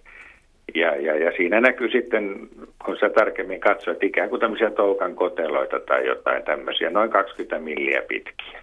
Mm-hmm. Et mikä eläin tekee tämmöistä verkostoa tai, tai tämmöistä rakennetta sinne, joka pitää ne pilkkeet ihan jopa kiinni? Jaakko Kulberi näyttää fundeeraavan. Kuvailepa vielä niitä vähän, että minkälaisia ne oli ne tarkemmin, että No sanotaan, kun mä irrotin ne pilkkeet toisistaan, niin siinä niin kuin kuulsi tavallaan näkyy, että siinä oli semmoisia noin 20 milliä pitkiä ja ehkä kolme milliä leveitä.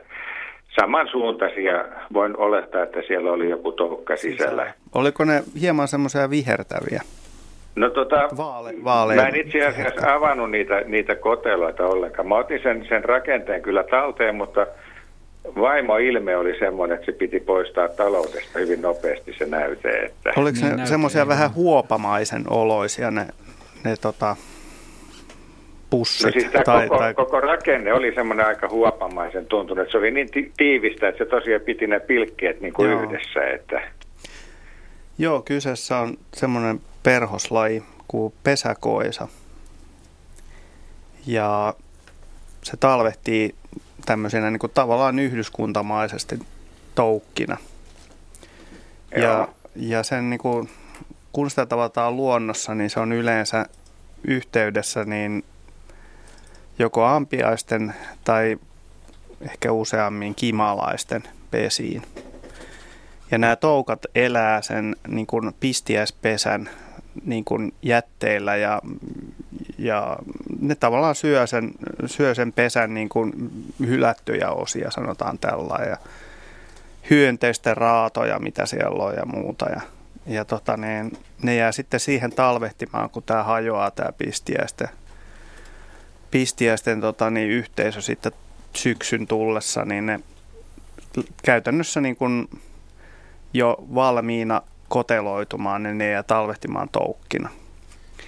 Ja, ja se on hyvin tyypillistä, että usein kesämökeillä niin ihmiset ehkä jo tähän aikaan vuodesta, jos vaan on lämmin paikka, eteläseinä tai varsinkin sitten toukokuussa, kesäkuussa, niin nämä perhoset, niin ne on sellaiset dimorfisia. Naaraat on isoja ja ruskeita ja koirat on hieman pienempiä, semmoisia istuessaan parisenttisiä. Niiden etupää on vaalea, valkoinen ja takapää on hieman semmoinen violetin lilan punainen. Niitä istuu usein verhoissa sitten niin kuin ikkunoilla. Ja ne on näitä samoja otuksia. Ne on itse asiassa ihan, yleensä on täysin harmittomia. Et ne usein menee vaikka ampiaspesä, kun ampiaiset on tehnyt, menee jostain oksan kolosta tai muusta seinästä sisään, niin ne perustitkin on mennyt samalla tavalla, mutta, mutta sitten niin ne vaan välillä sitten kuoriutuu siellä sisätiloissa, että, että ne toukat kyllä Aivan. pystyy tuommoisiin seinäpahveihin ja muihin ja raoista tulee lävitte niin kuin sisätilojen puolelle ja tollain, mutta varsinaisesti ne elää siellä siinä pistiäispesässä joskus harvoin on riehaantunut semmoisiin semmosiin, tota niin, paikkoihin, missä on käytetty tapetteihin paljon liisteriä, niin ne saattaa elää siellä tapet ja liisterin välissä, koska liisterit valmistettiin aikaisemmin hyvin, hyvin tota niin, mitenkäs nyt sanoisi kauniisti tämän. Ne on valmistettu eläinperäisistä, eläinperäisistä tuotteista. tuotteista, niin ne sopii mainiosti ruokavalioon. Että, Liivatetta. Että siellä on sitten murrit Aivan. ja mustit ollut uudelleen kierrätyksessä. Joo, kyllä, kyllä, joo.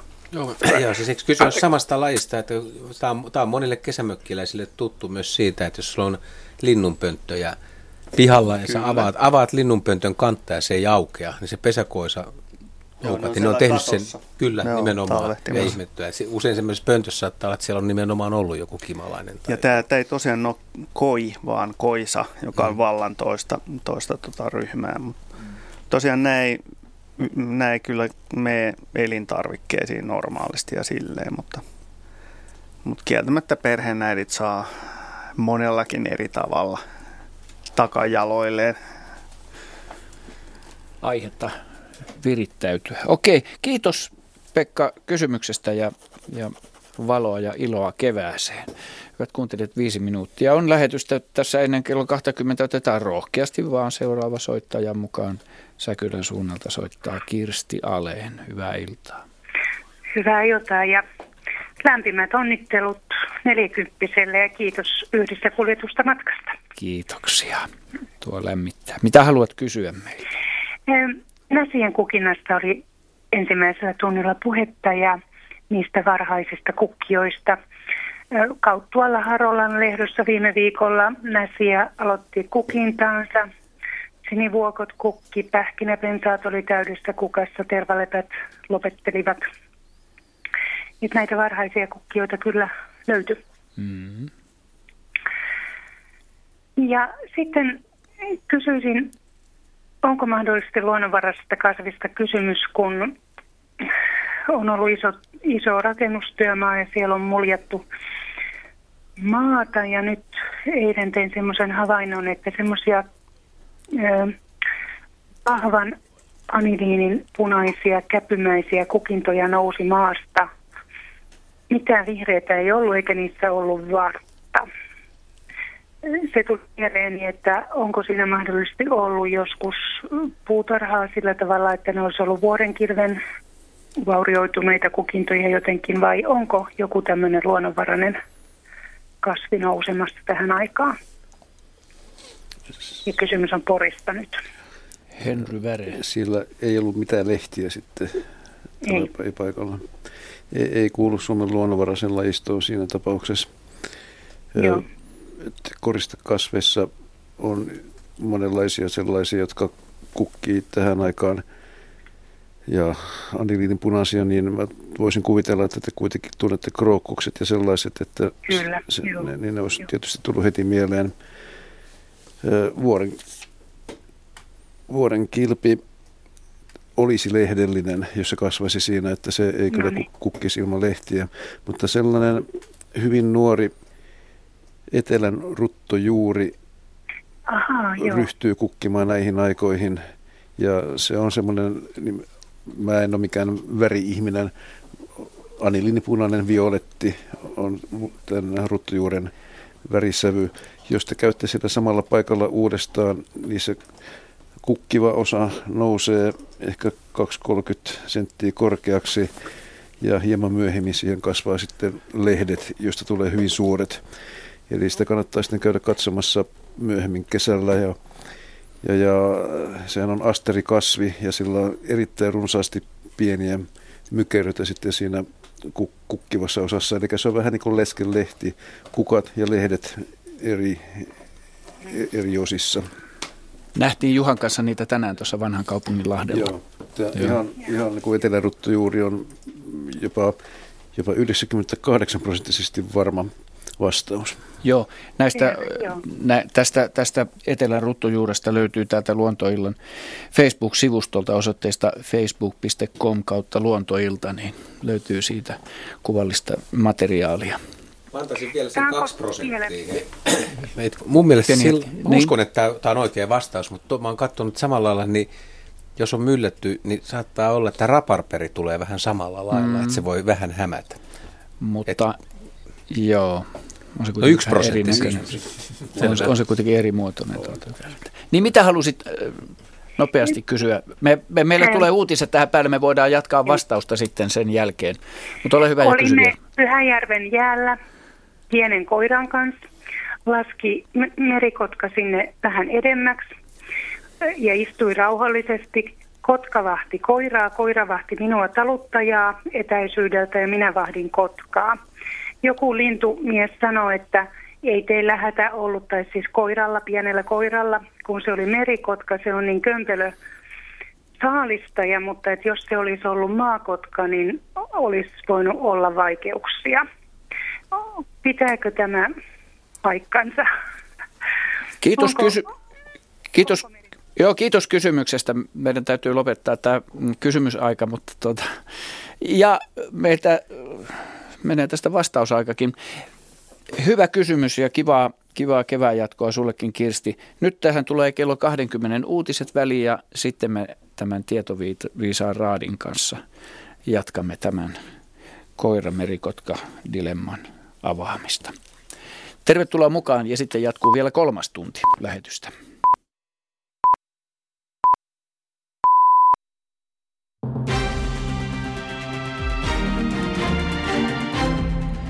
Suomen Kuvalehden haltuunsa saamat valtioneuvoston sähköpostit paljastavat, että tietovuotokohussa oli kysymys kokoomuksen tyytymättömyydestä ulkoministeri Erkki Tuomiojan toimintaan.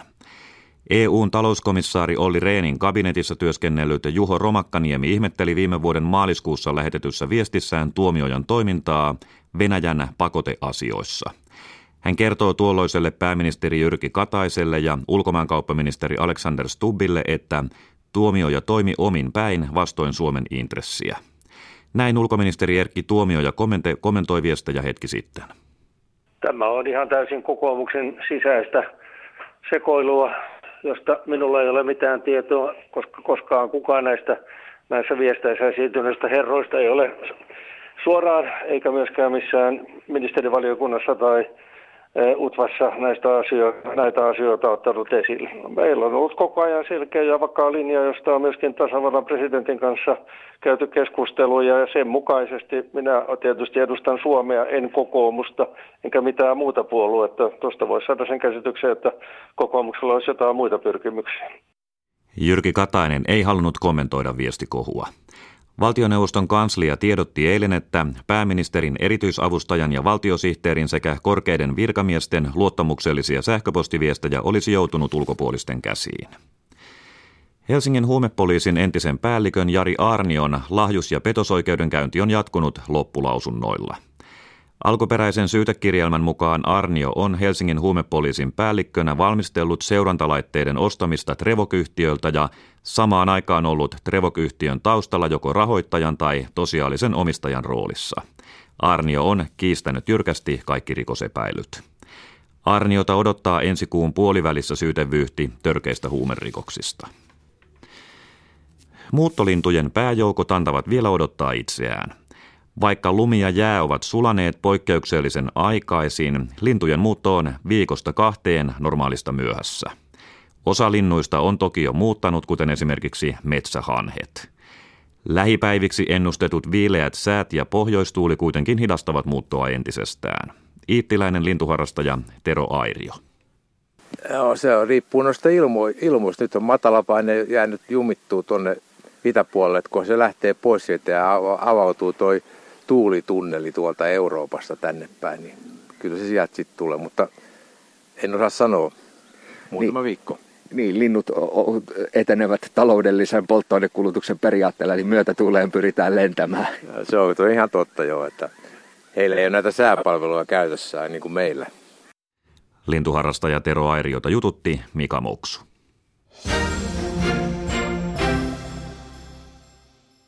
Seuraavaksi urheiluradiotoimittajana Jussi Eskola. Miesten lentopallofinaaleissa Kokkolan tiikerit on ollut täyttä rautaa. Tänään se voitti hurrikaani Loimaan Salossa pelatussa ottelussa 3-0 erät tiikereille 25-23, 29-27 ja viimeinen selvemmin 25-17. Näin ollen Kokkolan tiikerit johtaa ottelusarjaa jo voitoin 3-0. Lentopallomestaruus on sille katkolla lauantaina iltapäivällä Kokkolan jäähallissa aivan varmasti tunnelma on katossa sananmukaisesti. Ja jääkiekon SM-liigassa ensimmäinen finaaliottelu Oulun Raksilassa on käynnissä Kärppien ja Tapparan välillä. Ottelu on toisen erän viimeisillä sekunneilla ja se on edennyt varsin tasaisissa merkeissä. Ensimmäisen erän jälkeen tilanne oli 1-1. Joonas Kemppainenhan vei oululaiset 1-0 johtoon ja sitten Josh Green merkattiin maalintekijäksi tuohon tasoitukseen. Se oli ylivoima häkki Tapparalta ja toisessa erässä Pekka Jormakka teki toisen erän alkuun 2-1 johtomaalin Tapparalle. Jan Mikael Järvinen järjesteli mainioilla kiemuroilla paikan Jormakalle, joka vei siis Tappara johtoon. Mutta Mika Pyörällä onnistui reilun puolen tunnin kohdalla tekemään tuon tasoitusosuman Jonas Donskon ja Arto Laatikaisen esityöstä. Tuo oli ylivoimamaali ja näin kahden erän jälkeen Oulussa tilanne on 2-2. Matis Uulimp, norjalainen sentteri, tulee jokereiden KHL-joukkueeseen ja maalivahti Tuukka Rask ei vahvista leijonia Tsekin turnauksessa. Tuossa pari kiekkouutista ja italialaisen urheilulehden La Gazzettan mukaan Kimi Räikkönen olisi valmis tekemään jatkosopimuksen Ferrarin kanssa ja Jürgen Klopp puolestaan ei jatka jalkapallojoukkue Dortmundin päävalmentajana tämän kauden jälkeen. Urheilua vielä kertaalleen tänään 20.10. Näin lupasi Jussi Eskola. Kello 20.05 tässä tähän kohtaan Radio Suomessa säätiedotus. Tiedotukseen sisältyy varoituksia. Sää on monin paikoin epävakaista. Odotettavissa huomisiltaan asti maan eteläosassa vaihtelevaa pilvisyyttä ja paikoin vesisadetta. Yöllä mahdollisesti myös lumisadetta. Yön oli lämpötila miinus kahdesta plus kahteen astetta ja päivän ylin viidestä yhdeksään. Heikkoa tai kohtalaista länsi, huomenna luoteistuulta. Maan keskiosassa puolipilvistä tai pilvistä ja monin paikoin vesi- tai räntäsadetta, yöllä myös lumisadetta. Yön oli lämpötila miinus neljästä plus kahteen ja päivän ylin kahdesta seitsemään astetta plussalla. Heikkoa tai kohtalaista lännen ja pohjoisen välistä tuulta – Maan pohjoisosassa enimmäkseen pilvistä ja ajoittain vesi- tai räntäsadetta, yöllä lumi- tai räntäsadetta.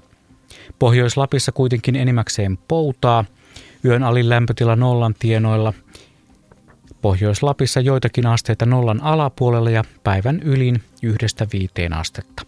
Heikkoa tai kohtalaista idän ja pohjoisen välistä tuulta.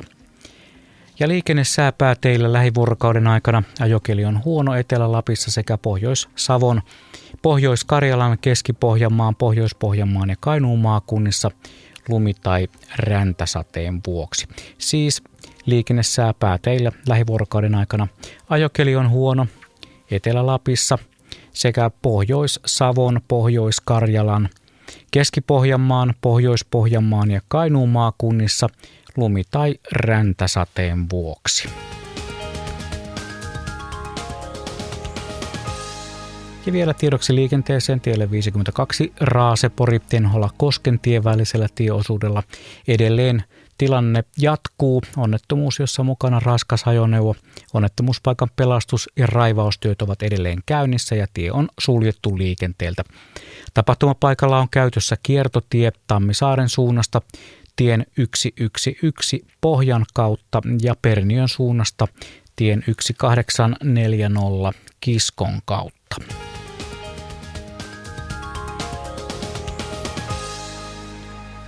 Ja nyt palautetaan lähetys A5-studioon. Sieltä jatkuu Luontoillan 40-vuotislähetys.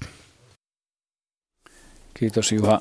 Öö, hyvät kuuntelijat, tervetuloa jatkamaan poikkeuksellisesti vielä kolmas tunti tätä kivaa luontoilta lähetystä.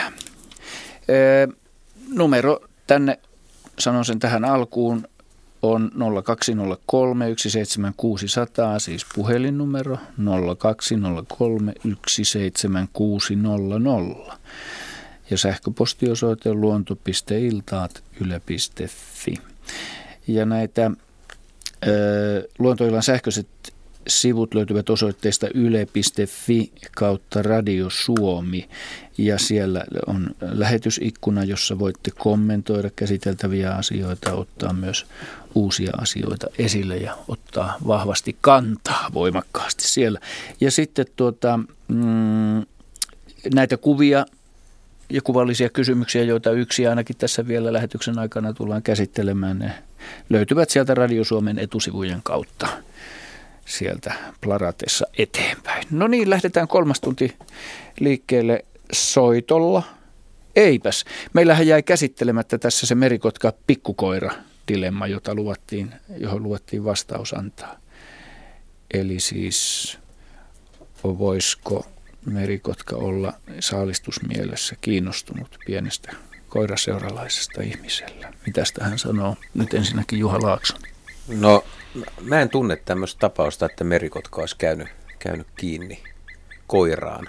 Mutta tietysti ei voi sanoa, että se olisi ihan mahdotontakaan. Että, eikä Suomessa maakotkan kausalta ole tämmöisiä koiratapauksia kovin monta ainakaan yleisesti ollut tiedossa. Mutta Johtuuko se siitä, että koira on aina kuitenkin aika lähellä ihmistä tai ihmisen no, seuralaisena?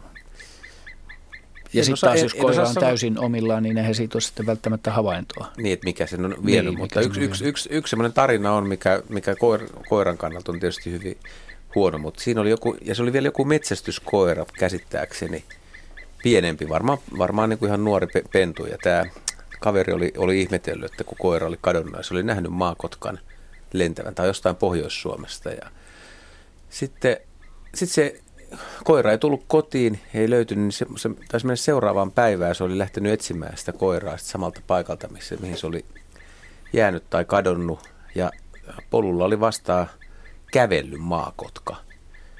Ja maakotka oli ollut nokan, nokassa tota, koiran karvoja ja se oli, se oli kyllä ottanut sen ja syönyt. Ja tämä mies osoitti kumminkin aika moista herrasmiesmäisyyttä, vaikka oma koira oli mennyt, niin se oli ilmoittanut poliisille, että nyt mulla on tämmöinen – lentokyvytön kotka, joka on ylensyönyt ja toimittanut sen sinne ja kotka pääsi jatkaa matkaa sitten myöhemmin, että ehkä on hyvä vastata kuitenkin rehellisesti, että on mahdollista, että tapahtuu jotain, mutta on. jos joku muu, en tiedä muistaako kukaan esimerkiksi näistä muista, Arilo voi olla joku. No siis huuhkajasta tiedetään myös tapauksia, että joku tämmöinen pieni sylikoira, perhoskoira tai mikä, mitä näitä nyt onkaan, kääpiömäyräkoiria ja muita, niin sehän on ihan optimaalista saaliskokoa huuhkajalle. Et jos nyt vain sattuu tämmöinen tilanne, että tämmöinen pikkukoira on yksikseen yöllä metsässä ja huuhkaja revirillä, niin tämä on ihan täysin mahdollista. Mm.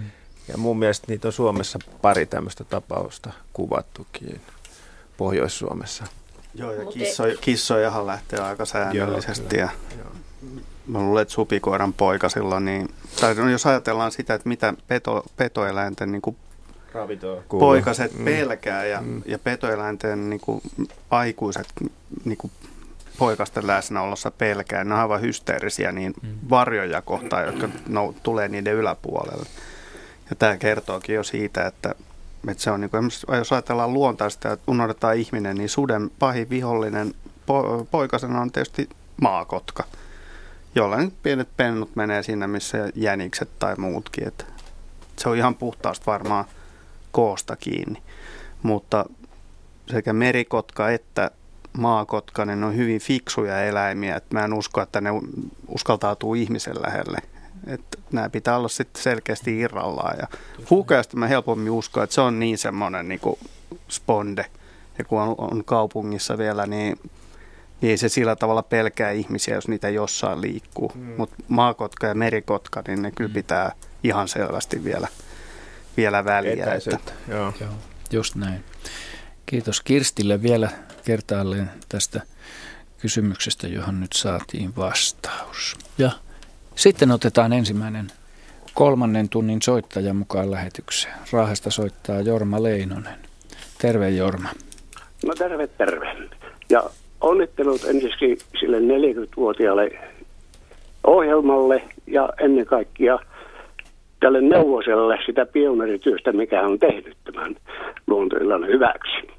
Kiitos. Raatilaiset ja, yhtyvät tähän onnitteluun joo. Veikolle. Ja sitten varsinainen kysymykseni on, äh, kaksi vuotta sitten syksyllä elokuun lopulla sain ongella-ahvenen tuommoisen 200 rammasen ja sitten kun perkkasin, niin sieltä löytyikin vatsalla semmoinen kivi, mutta se ei ollut kivi, vaan sieltä löytyi rapu.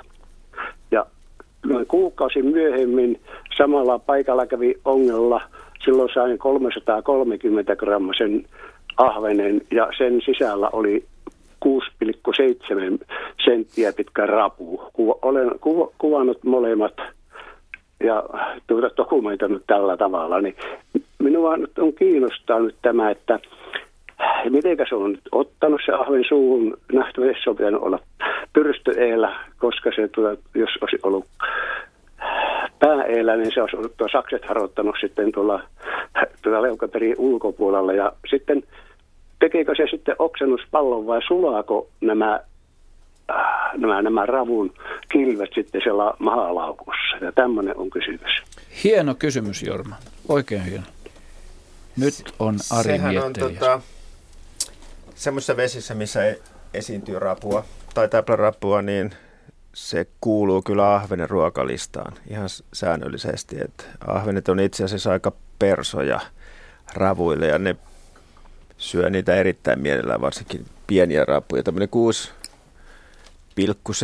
senttien rapu on jo aika kookas ahvenen. Tosin ahvenkin oli aika kookas, se oli yli 300 grammanen, niin, niin tota, siinä on, se on ehkä ollut juuri kuorenvaihdon jälkeen vähän pehmeäkuorinen se rapu, jolloin se on täysin puolustuskyvytön kaikki ne komeine saksineen.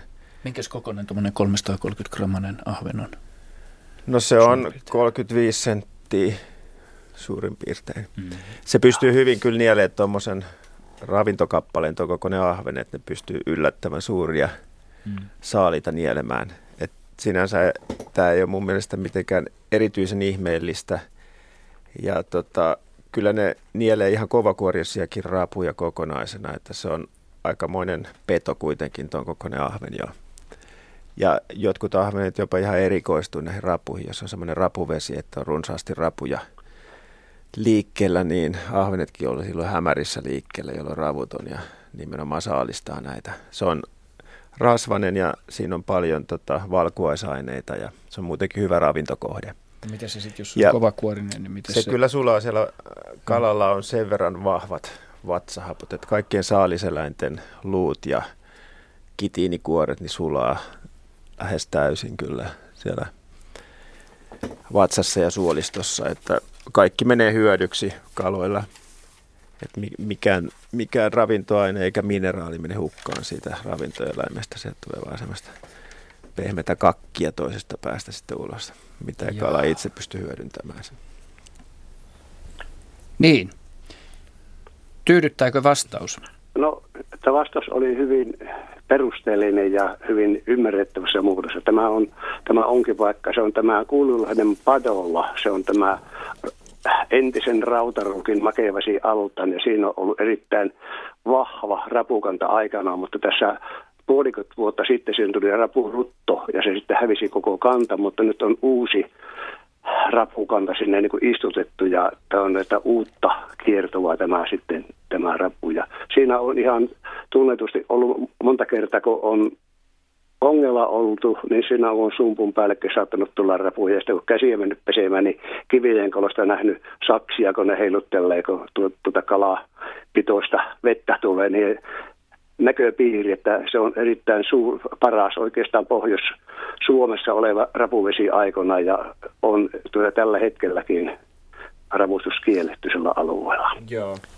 Ja tässä on muitakin kaloja, jotka on persoja ravuille, esimerkiksi ankerias, joten te ehkä niissä vesissä teillä siellä no, ole. No ei, jo. tuota, ankeriasta joku tuota, tuota lehen kuvista nähnyt vaan, niin. mutta, mutta haukiaan tässä on Joo, haukia. Hauki syö, hauki syö myöskin rapuja mielellään, mutta että Joo, hauki syö on. mielellään tämmöistä vapaassa vedessä liikkuvaa tai saalistaa vapaassa vedessä liikkuvaa Joo. saalista ja rappu harvoin on, on siinä muuta kuin tämmöisillä ma- matteet syö rapuja kyllä. Mutta ahven etsii hyvin pienistäkin koloista ja siellä pohjan tuntumassa sitä ravintoa. Että Joo, no semmoinen kivikkopato, niin siellä on näitä tuota, koloja, ja... tuota, koloja erittäin paljon. Kyllä, ja joo. ne on niin tuota, rapujen kehityksenkin kannalta just se hyviä koloja, kun siinä löytyy se sopiva kolo jokaiselle, Kyllä. ja sitten on tuo täysmittainen. Joo, se on ilmiselvästi asia juuri näin.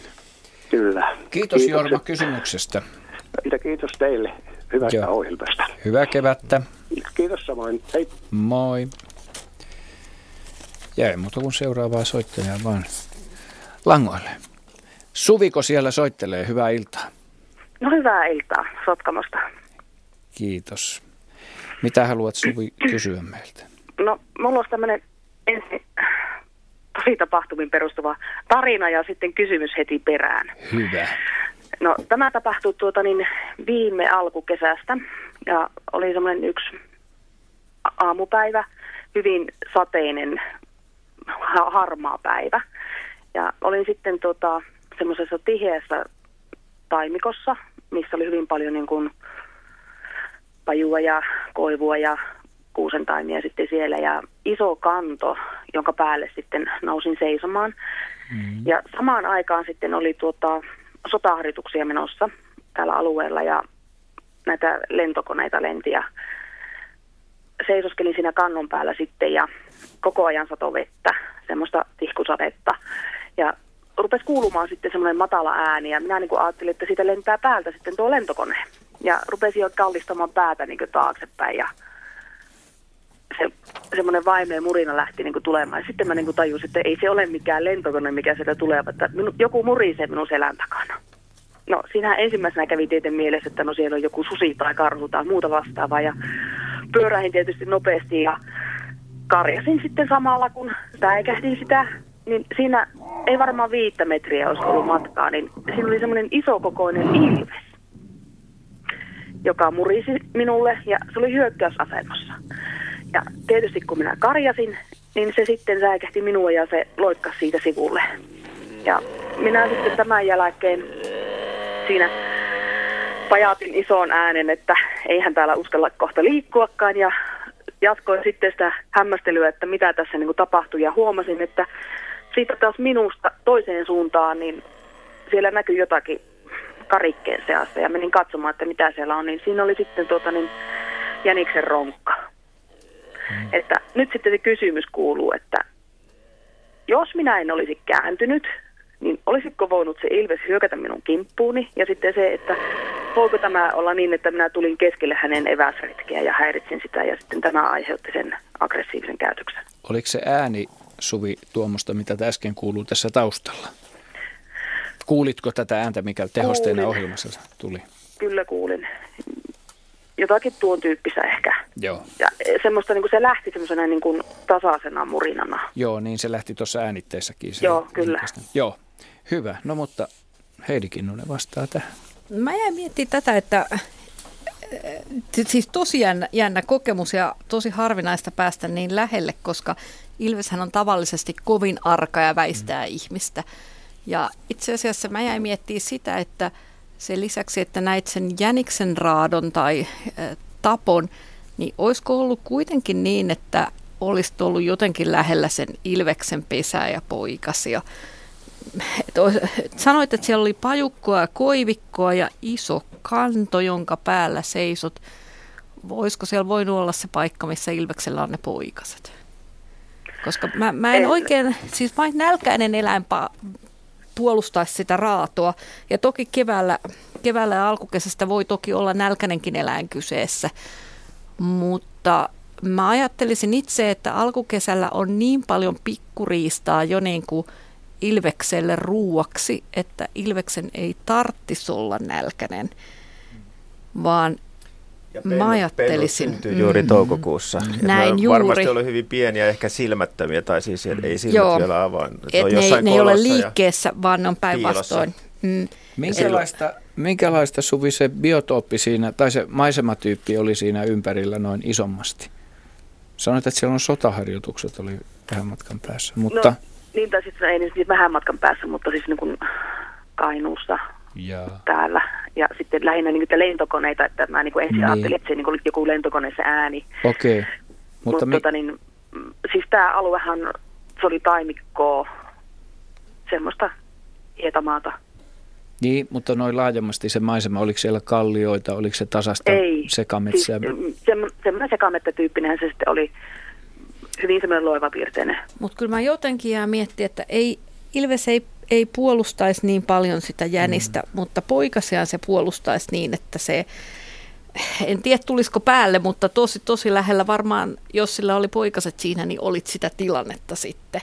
Koska alkukesästä ne poikaset vois olla niin kuin varsin vastasyntyneitä, ää, ja kun niillä pariviikkoisena aukeaa silmät, niin ne, ne saattaa, saattaa pyrkiä niin kuin jostain pesästä ää, poiskin, no ehkä vasta kuukauden päästä. Mutta jos ne on Joo. jossain siinä lähi, lähellä se pesä, niin silloin, mm. silloin kyllä uskoisin, että naaras on tosi ärjy. Et, Joo. Mä ihan samaa mieltä, että mm. ei ruoka, ihmiset ei näe Ilvestä, ellei Ilves halua, että ne näkee. Se on hyvin tyypillistä kaikille mm. noille kissoille. Ei, jää kyllä, puol- ei kyllä Ilvesiä puolustamaan ei ravintoansa tarvitse. ihmistä vastaan, vaan häipyy ehdottomasti paikalta. Et mä oon niin, kyllä tämä pesäte, pesäteoria. Kyllä, no siis, niin, ja se, kyllähän tässäkin, se raato liittyy siihen. Tapa. Niin, se on tapauksessa se oli mm. siellä kannon alla se pesä ja poikaset. Niin, että... niin, juuri. Ja tässäkin niin, tapauksessa sen taktiikka toimi vallan mainiosti, että sä lähdit litomaan sieltä ja mm. homma meni haltuun. Mm. Mutta en usko, että tässä poikastapauksessakaan Ilves olisi päälle käynyt, vaan se uhkailee ja uhittelee ja yrittää tämän omasta mielestään Joo. uhan karkoittaa ja niin kuin sanoit siitä. itse, mm. että se näytti isolta ja se oli varmaan just sen eläimen tarkoituskin Joo, näyttää isolta. Pystyssä. Ja Mutta kyllä se vaikka kimppuun käviskin, niin tuo en Jaskan ehdottama kyllä... litominen on viisasta. Joo, en mä sinne jäänyt sitten hyvin pit- pitkäksi aikaa enää hämmästellä. Ja se kissan koon, niin mähän näin sen siinä vaiheessa, kun se hyppäsi niin kuin sivulle. Joo, joo. Se oli viisas. No, sekin on hyvin tyypillistä, että kissa näyttää mahdollisimman suurelta, niin se on sivuttaa ja, ja, tota niin, ja selkä köyryssä ja kaikki karvat pystyssä. Karvat ja pystyssä. On, joo. Sitä voi testata näillä, näillä tota karvattomilla kissoilla. Se on niin YouTube-videoita löytyy, se on todella koomisen näköistä. Siitä näkee, kuinka paljon, montako prosenttia on karvaa siitä niin. esityksestä. Niin, pelkkä nahka pystyssä jo niin mahtavan näköinen. Se on ollenkaan niin vakuuttavan näköistä. No, eipäs naurata karvattomillekaan kissoille, mutta... No, kyllä niille vähän no, ei ne tästä ohjelmasta paljon kärsiä. No ei, ei. ei. Ja Mut, jos se on hauskan näköinen. Ei, ehkä meidän, rat, meidän ratkaisu on ehkä enemmän kuitenkin sitten se, että se ei puolustanut niin, tätä joo, mm, pelkkää ruokaa. Joo. Tyydyttääkö en... vastaus sinua, Suvi?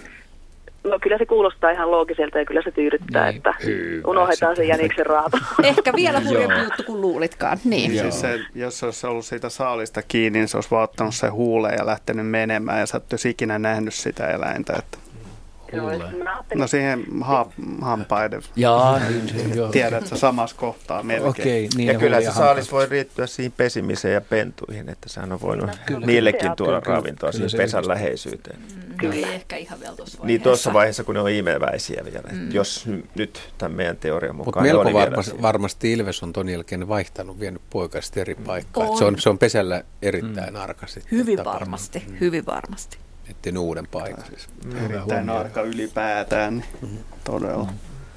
Mutta jännä kokemus kummallakin. Mm-hmm. Kiitos, kiitos Suvi hienosta kysymyksestä ja hienosta kokemuksesta ja oikein valoisaa ja lämmintä kevättä sulla. Kiitoksia teille hienosta ohjelmasta ja hyvää kevään jatkoa. Kiitos samoin. Hei hei.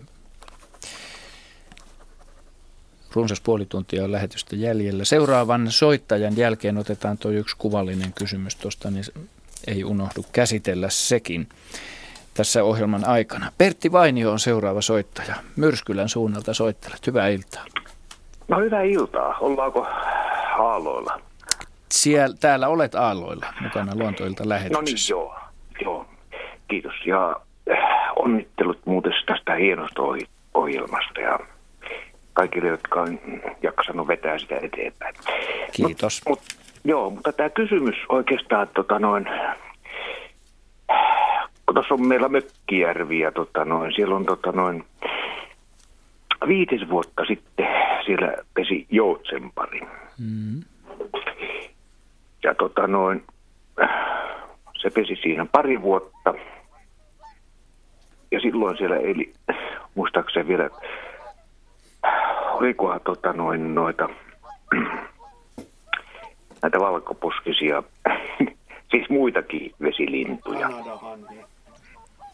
Öö, eikö ole jotain sorsalintuja? Telkkiä. Jo, telkkiä, joo. Joo, telkkiä, just. Ja sitten kun tota noin, tota noin kolmisen vuotta sitten sinne pesiytyi tota noin, tää näin kuikkapariskunta, niin sen jälkeen järvi on tyhjentynyt. Mä ihmettelen oikeastaan, että minkä takia tuo järvi on oikeastaan tyhjentynyt. Siis tyhjentynyt linnuista, niin se? Siis joo, että tämä kuikkapariskunta oikeastaan niin kuin, niin, se on ainut vesilintupariskunta, mikä siellä elää. Mm. Ja sekin on nämä joutsenet, mitkä siinä pesi aikanaan, niin ilmeisesti niin siihen meni vähälle järvelle tota noin pesimään ja ne vierailee siinä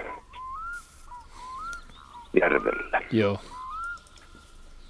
Niin ja nyt kysyt, että olisiko kuikkapari aiheuttanut tämä niin, muun lintukadon näillä tästä. kuikilla, tai jotenkin silleen niin, niin reviirijuttu, tai joku muu juttu, että se on niin vahvasti muuttunut. Onko se muuttunut se järvi muuten, että onko sieltä hävinnyt niin. ruovikko, onko sieltä vesikasvit kadonnut, eli ajan tässä vähän takaa sitä, että kuikka on ilmaantunut sen takia, että siinä järvessä on niin paljon muutoksia, mm. että kuikka on kuitenkin aika karujen ö, vesistöjen, missä, missä myös näkee saalistaa näköaistilla ja se voi olla, että se ei ole enää sitten taas näille muille niin hyvä.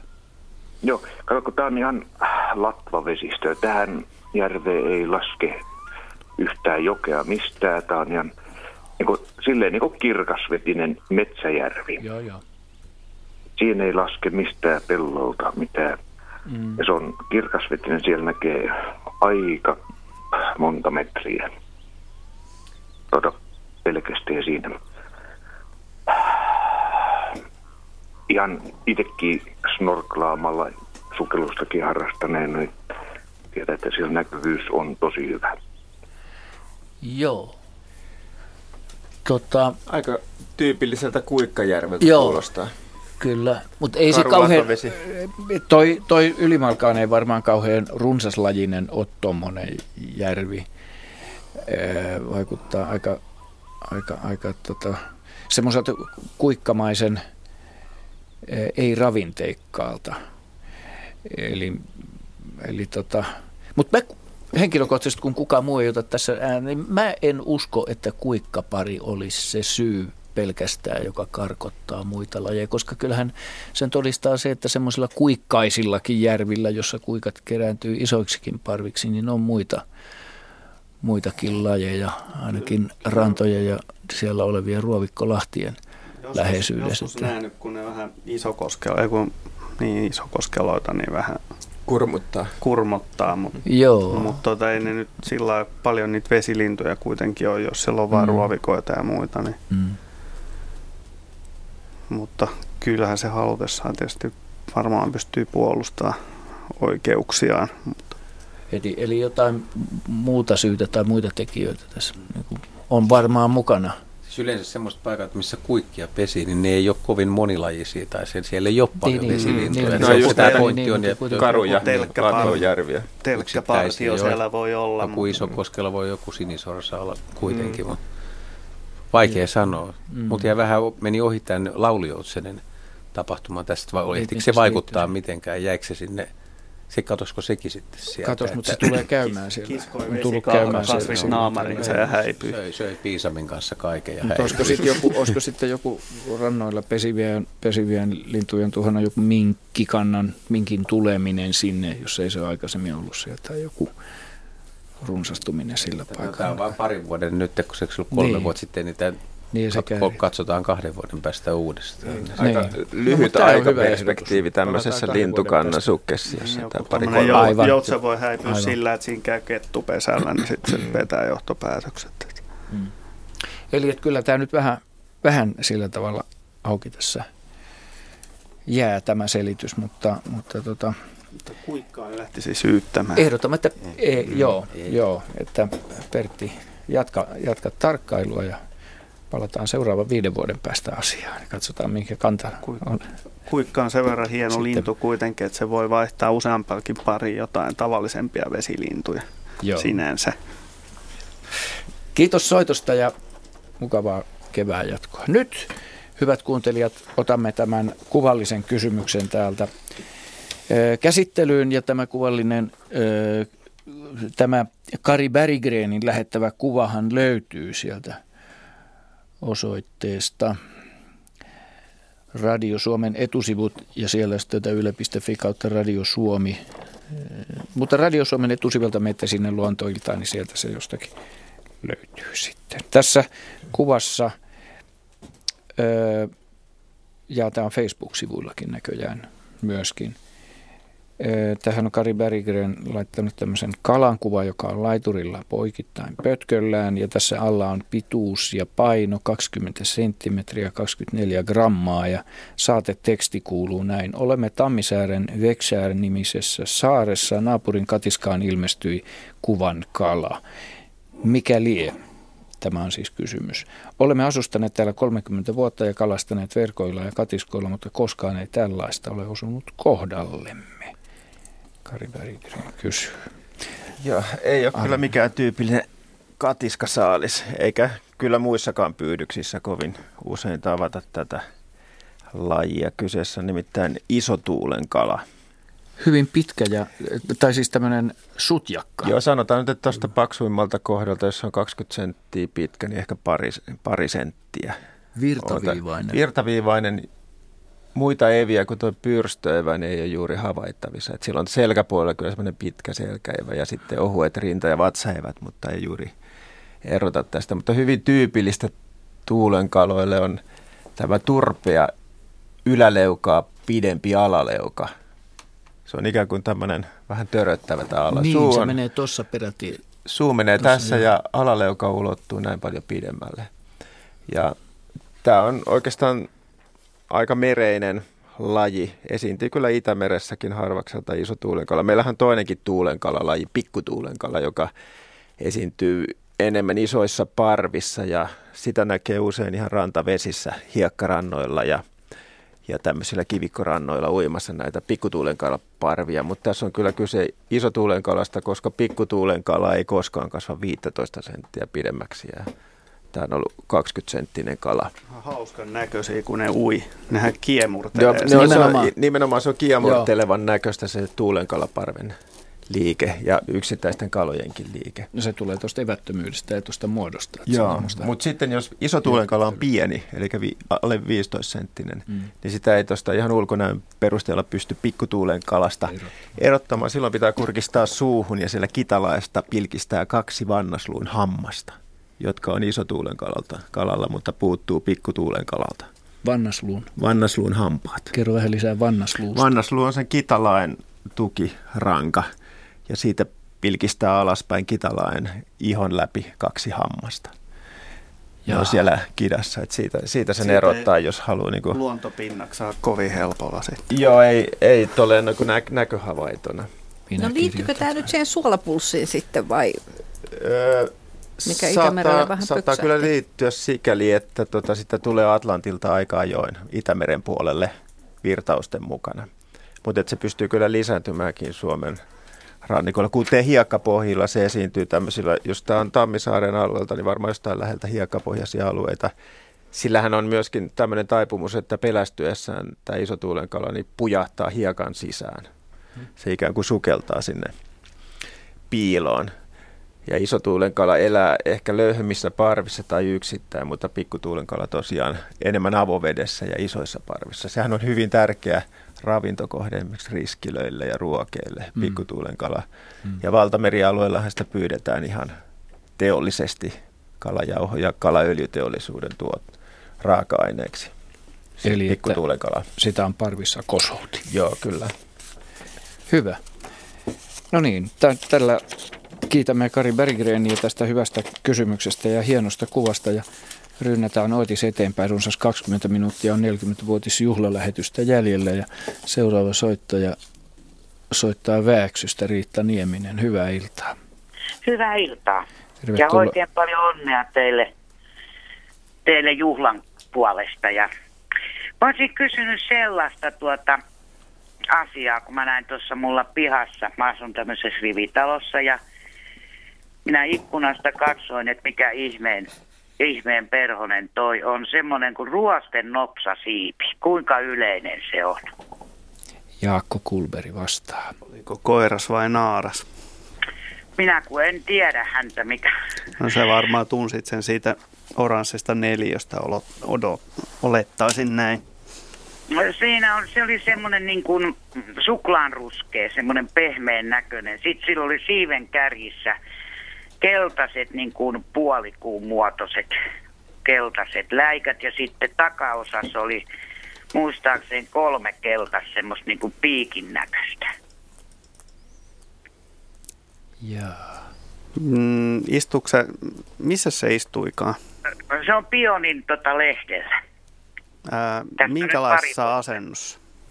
Se oli siivet levällä. Ahaa, se ei siis ollut nyt ruostas nopsa siipi. Tuota, tuota, se istuu äh, yleensä aina äh, siive pystyssä. Ja Aha. joskus harvoin, kun se tuntee olonsa kovin turvalliseksi, niin silloin se saattaa hieman raottaa näitä siipiä. Mutta jos se siivet on täysin level, levällään, niin kyseessä ei taida välttämättä olla edes... Siis ne siivet on vastakkain? vastakkain. Niin, ne on, siis normaalisti se on, ne on pystyssä ja vastakkain. Joo. Tota, tota, voisitko kuvailla hieman, hieman tarkemmin vielä? Minkäs kokoinen perhonen oli kyseessä? Pikkusen, pikkusen isompi kuin o, tämä sitruunaperhonen. Joo. Ja sitten se oli oikein semmoinen kauniin ruskea, ruskea muuten semmoinen niin kuin vähän, olisi ollut niin kuin tuota, samettia se pinta. Joo. Ja sitten todellinen siiven kärjet, näin isojen siipien kärjissä oli sellainen puolikuumuuttainen, niin ihanan keltaiset semmoiset, sellaiset, sellaiset, keltaiset ja läikyt semmoiset puol. Ja sitten alhaalla, niin pienemmän siipien siellä keskiosissa, niin oli, tai täällä sisäpuolella oli niin kuin sellaiset kannukset. kuitenkin, mutta, mutta tota, no, sitten mä katson tuolta kävin kirjastossa, etin perhoskirja, niin siellä oli samannäköinen perhonen ruostennopsa siipi nimellä, no. mutta onhan niitä kyllä muitakin vähän samannäköisiä, että sitten tiedä. tiedä Mut, mutta siis mutta te, kun sanotte, että siivet oli levällään, niin oliko ne niinku kokonaan niinku levällään, kokonaan niin, levällään. että ne oli kokonaan. ihan niinku, niinku sen kasvin, kasvin lehteä vasten siis? Kyllä, se oli siinä ja sitten vähän ajan kun mä äkkiä kävin tämä kamera, mulla on kuva tässä kamerassa siitä. On vai? Ja se, ja se näyttää edelleen siiveltä. No kyllä se Välittömästi sitten, kuva tänne. Kyllä se varmaan se sitten on, että jos teillä kuva siitä on, pääsette vertaamaan. Ne. Niin. No mutta okei, siirrytään. Te kysytte, että oliko se harvinainen vai miten sen kanssa nyt olikaan? Niin, että miten, miten kuinka paljon niitä yleensä, kun tämä on ensimmäinen kerta, kun mä tällaisen perhosen näin elämässäni, niin, niin kuinka harvinainen, vai onko tämä harvinainen yleensä? No sanotaan tällä, että Etelä-Suomen niin kun, Etelä-Suomessa laji on aika laajalle levinnyt, ehkä paikoittainen. Se pitää tämmöisestä aurinkoisesta pellon kautta metsän reunoista, jossa kasvaa sen pääravintokasvia meillä, joka on siis tuomi. Joo. Ja Joo. esimerkiksi juuri tähän aikaan niin tuomen oksia tarkkaan läheltä katsomalta voi löytää tämän ja sitten tuominopsan siiven valkoisia munia. Ne on nyt, nyt tota, niin just kohta ne kuoriutuu, kun tulee tuomeen lehti, mutta niin vielä ne on löydettävissä. Ja, ja Joo, se on vähän semmoinen paikottainen, että, että jokaisesta tuomipuskasta mm. sitä ei kyllä löydä, mutta tuossa kun menee vähän sisämaahan niin kuin tästä rannikkoalueelta, niin, niin kyllä se lajia esiintyy esimerkiksi tässä Uudellamaalla ja tonne Tammisaaren suuntaan, niin kyllä sitä löytää joo, paikoittain. Mutta se on aika... tämä nyt sitten oli? Oliko tämä se ruoste? No kyllä se varmaan on, että jos, jos, te todella, jos teillä on kuva siitä, että olette verrannut, niin en, en mä rupea sitä epäilemään. Että Joo, mä itse kutsu, kutsusin väriä oranssiksi, en niinkään keltaiseksi. No se, se voi Mutta... olla vähän niin kuin semmoinen oranssihko, semmoinen. Joo. Se oli kyllä niin kaunis perhonen, että se, mä en ole ikinä nähnyt, niin mutta Joo, ja... kysyä teiltä. Tästä on kyllä kaksi vuotta aikaa, kun mä sen näin, mutta, mutta tämä on ollut jatkuvasti mulla. Se, se toinen hyvä, hyvä tuntomerkki on, että kun katsoo sitten taas siipiä alapinnalle, niin sekin on oranssi. Ehkä hieman, ei ihan niin räikeä, mutta laajalti. Ja tämä on itse asiassa naaras yksilö tämä. Siis koiralla ei ole ollenkaan noita täpliä, vaan se on ihan tasaisen tumman ruskea. Ja joo, tosiaan se myöskin, myöskin toukkana elää tuolla esimerkiksi luumulla ja kriikunakin varmaan kelpaa ja Ahvenanmaalla se on oikein tyypillisesti niin, niin sellaisilla paikoilla, missä kasvaa oratuomea.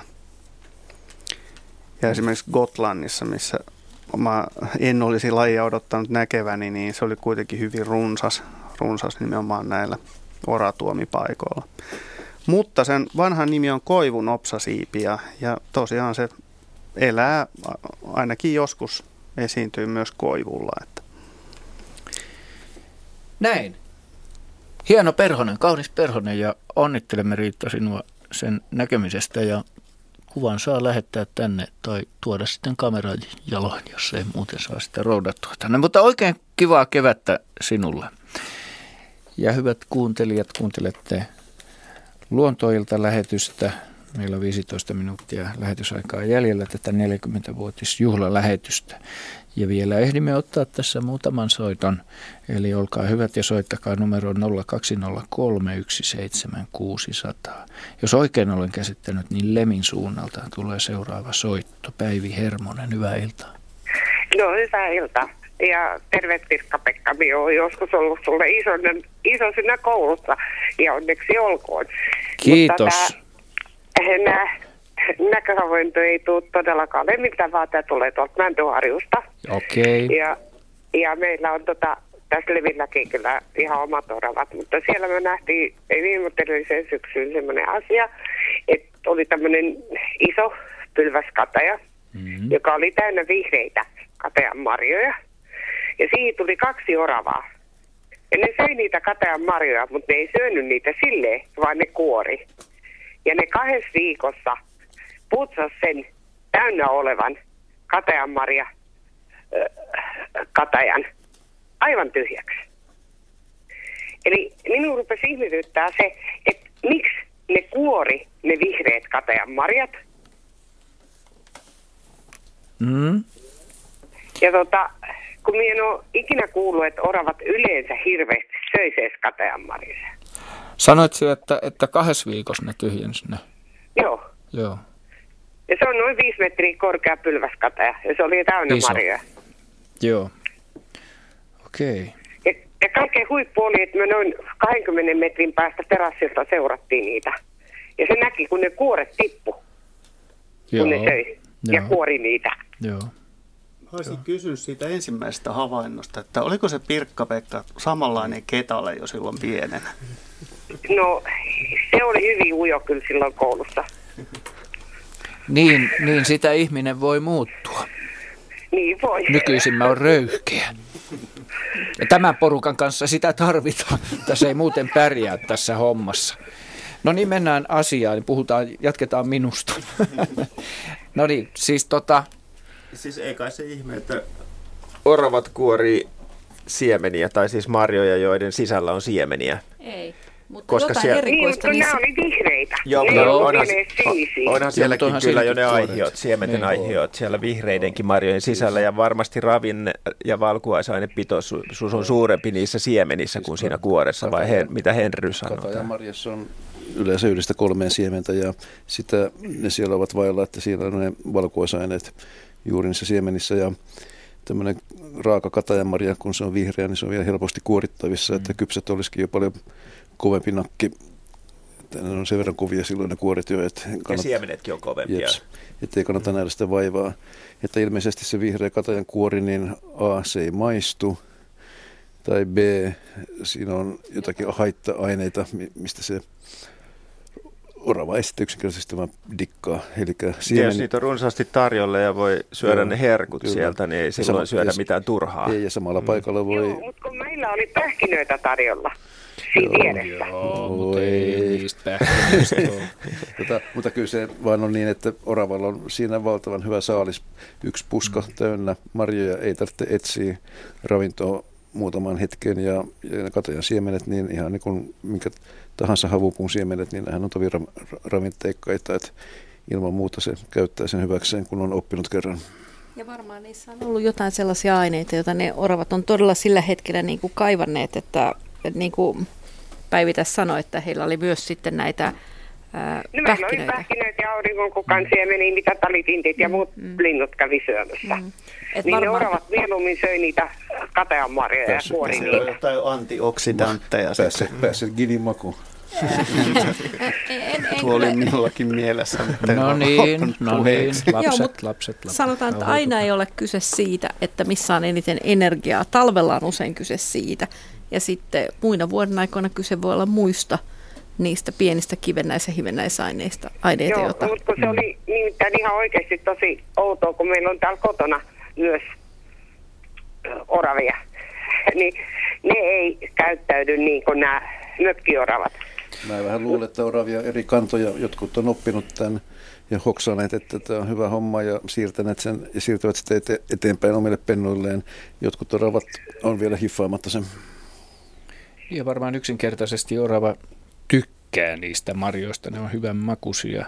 Varmaan eri pensaissa vielä vähän eri Juuri tavalla, niin näin, kuin ollaan monesti juuri pohdittu näin. tätä. Niin kuin että... jos olette maistaneet vihreitä katajamarjoja. No No en ole, mutta kyllä syksyllä kerään aina sinisiä itselleni Joo, varastoon. Mutta ei siinä mitään. Kiitoksia hyvästä ohjelmasta ja oikein hyvää jatkoa teille kaikille. kiitoksia kehuista ja kiitoksia onnitteluista ja mukavaa kevään jatkoa. Hei hei. Ja en, enpä sulki sitäkään niin kuin pois sellaista vaihtoehtoa, että se, että toinen yksilö syö, niin se kiihottaa toista mm. syömään, koska pelkästään sen toisen katseleminen, kun se syö, Tulee kaikki telkkarin ääressä, Niin. mitä Riippuu tapahtuu. syöjästä ja ruuasta tietysti. Näinpä juuri, Voi että jos toinen syö vieressä, niin se lisää ehkä toiselle sitä oloa. Joo, ha- halusko, halusitko arvioida, kun mä tulen? Ei, kunhan huida vasemmalla kädellä Okei, sä huitelet mua vaan lähtemään pois täältä, mutta mä vielä lähde. Meillä on vielä lähetysaikaa jäljellä 10 minuuttia. Niinpä otamme Juankoskelta soittavan Pekka Tapanisen mukaan lähetykseen. Terve Pekka. Terve. Polkaisehan semmoinen- kysymys rohkeasti vaan esille sieltä. Semmoinen, että tota, joskus, olisiko se 80-luvulla ollut silleen, niin tota, me oltiin veli, veljin kanssa pilkilemänössä. Ja se oli ihan semmoinen rasvatyyni tuo järven selkä. Ja sitten yhtäkkiä kato sillä tavalla niin kuin ahvenen selät nousi sillä tavalla niin kuin purjeet siinä pitkin selkeä Jonni Aikko sillä tavalla niin kuin ne pystyssä. Ja se oli jotain heinäkuun tai elokuun, jotta aika se oli. Ja silleen, niin siinä oli sitten pieniä niitä selkeä, sitten oli siellä hirveitä isojakin, että olisi semmoinen mukava tietää sitä, että onko ne ahvenia vai onko ne sitten tuota kuhia. Joo. Siis minkälaisen matkan päästä sä pääsit näitä näkemään? No siinä me justiinsa oltiin menossa niinku pilikeen menossa niinku auringonlasku aikaa. Silloin saatiin aina semmoista Joo. Ja, ja tota, Joo. Kuinka, kuinka laajalla alueella mm. ja, ja kuinka tiheästi näitä selkäeviä oli pinnassa? Siinä on varmasti semmoinen, olisiko joku 10 15 metriä siinä semmoinen parvi oli niitä. No siis, kuten kaikki tiedämme, niin ahvenilla kuhalla on aika samankaltainen selkäevä, siis se semmoinen piikikäs selkäevä, jossa on aika vahvat ne evien väliset kalvot ja ja tota, kesäiltana, tyynenä kesäiltana, niin kuhat on hyvin lähellä pintaa, kun ne valmistautuu saalistamaan yöllä. Ja luulisin, että jos tota, järvessä on kuha, niin voi hyvin olla kuhia, jotka on ollut lähellä sitä pintaa, evät, evät pystyssä. En kyllä ihan ahventakaan sulje pois. Niinpä niin. Joo, okei. Okay. Mutta äh, siis pilkillä voidaan kyllä olla keskellä kesääkin. Ei tarvitse olla avantoa eikä jäätä. Joo, joo. Mm. Ei se mitään avantopilkkiä. Ei. Mutta kuhilla on tyypillistä tämmöinen kesäöinen käyttäytyminen, että nousee hyvin lähelle pintaa ja muillakin kalamiehillä kyllä näitä havaintoja, että välillä nähdään tulevat, selkäevien pilkistävän pinnassa. Tulevat kuhittelemaan ihmisille. Tulevat vähän kuhittelemaan ja kuhatelelee tämmöisissä löyhissä parvissa, että niitä saattaa sitten nähdä useampiakin samanaikaisesti. Kiitos Pekka kysymyksestä. Ja ö, otetaan vielä tähän soitto mahtuu kuusi minuuttia on lähetysaikaa. Kempä siellä soittelee? Halo? Joo. Halo? Seppo Kuistinen. Terve Seppo. Vielä ehdit esittää kysymyksen. Meillä on runsas viisi minuuttia lähetysaikaa jäljellä. Ole hyvä. Okei. Okay. Kysymys koskee tilhiä. Joo. Tilhe parveilee tässä lehtikuusi kuusissa. Nyt ne on viikon verran ollut siinä jatkuvasti. Ja mitä ne syö sieltä puusta? Hmm. Tämä on kysymys. Öö, oletko itse, kun olet nähnyt niitä siellä lehtikuusessa, niin näetkö missä kohtaa oksi, oksistoa ne siellä on? Ne, ja mistä? on ihan, ne on ihan, niitä saattaa roikkuu niissä, kun oksissa roikkuu Joo. niitä alaspäin, niin, niin ne, ne on vallottanut kokonaan. Siinä on semmoinen 50, sanotaan 50-100 lintua, jotka väli tekee lentonäytöksen tänne Laakson perälle ja sitten ne tulee taas ylös tänne ja jatkavat syötiin. Ne on tuntikaupalla noissa puissa. Lehtikuusi. No se on Siberian lehtikuusi. Mit, mitä siinä on syötävää? Siellä mitään. syntymättömiä neulasia. Niin siis lehtikuusessa ei turpeita silmuja. Ei siinä ole mitään. Kuin silmuja. Turpeita niin. silmuja on. Joo. Eli joo. lehtikuusihan karistaa neulasensa syksyllä ja keväällä kun ne puhkeaa, niin ne turpoa, turpoaa ja niissä silmussa voi olla syömistä. Ja toinen mitä siellä on tietysti siemeniä, mutta käsittääkseni ei, kyllä, näissä ei ole käpyjä kyllä. Joo, ja silloin ainoa mitä sinne jää on nämä silmut, joista lehdet sitten puhkeaa myöhemmin alkukesästä. Että mitä muuta syötävää siellä ei, ei mun käsittääkseni tilhelle ole.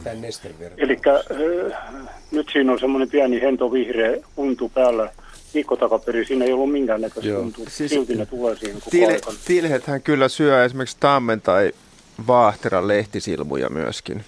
Aha tar- tarpeeseen. Eli ilmeisesti niissä on keväällä varsinkin niin hyvinkin paljon mehviä Joo, ne on pehmeitä, kasvin nesteitä ja sokereita Joo, ja muita. Sokeria nyt lähinnä varmaan siinä energiaa hakee. hyvin siksi, no. että autoni yläpuolella kasvaa vaahtera ja no kaikki sontii, sontii ne mun konepellille. Että se on tullut piinaavalla tavalla kyllä selville, että ne tykkää niistä vaahterasilmuista. Joo, joo, joo. okei. Okay. Asia on selvä tähän tuli vastaus tähän kysymykseen ja ei tarvitse enää ihmetellä, mitä ne siellä tekee. Hyvä, mielenkiintoista kuitenkin, kiitos. että kiitos, tämäkin kelpaa. Seppo. Kiitoksia. Mm. Joo, kiitos ja, ja hyvää jatkoa. Hei. Kiva, sitä samaa sulle, joo.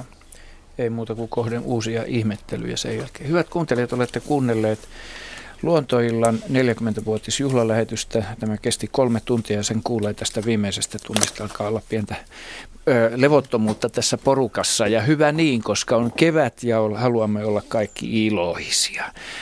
Otetaan tähän loppuun ennen kuin annamme punarinnan sitten säästää meidät kohden seuraavia lähetyksiä, joista muuten seuraava on 13. toukokuuta keskiviikkona totuttuun tapaan kello 18 uutisten jälkeen aina kello 20 silloin normaali kahden tunnin siedettävä lähetys.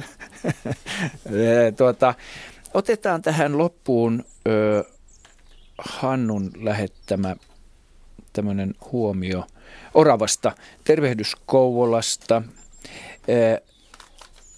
Olen nähnyt vastaavan, naukuva orava, olen nähnyt vastaavan tapauksen omalla kotipihallani alusta naukumiseen asti. Oravalla on pesäpuu noin neljän metrin päässä terassista. Toinen orava oli jossakin asioilla ja puoliso kiipeili pesäpuussa ylös ja alas. Olin purkamassa telinettä, kun kuului valtava humahdus. Luulin telineiden kaatuvan päälleni. Telineet oli vielä hallinnassa ja vilkaisin taakseni. Haukka ja orava pyöri takanani, molemmat putosi maahan tielle.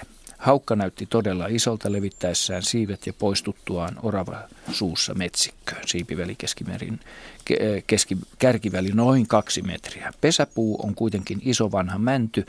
Miten haukka näki oravan tiehän öö, oksiston läpi? Joo, orava kiipeili kuitenkin runkoa pitkin ylös ja alas. No meni noin 15 minuuttia, kun puoliso palasi pesäpuulle ja siitä alkoi kaverin etsiminen ja ääni ja käytös oli juuri tuo. Oli syksy ja ilta alkoi pimetä. Etsimistä ja ääntelyä kesti noin tunnin, näin siis kertoo Hannu. Ja hänellä on tästä vanha videokin, joka te hyvät kuuntelijat voitte nähdä yle.fi kautta luonto osoitteesta. Tämä siis jätetään teille katsottavaksi. Se video vuodelta 2009 video. Kiitämme mukanaolosta paitsi raatilaisia, erityisesti Mr. Luontoa Veikko Neuvosta lähetyksen avaamisesta ja kiitämme teitä hyvät kuuntelijat mielenkiinnosta ja osallistumisesta ja toivotamme teille erittäin lämmintä ja valoisaa kevättä. Hei hei.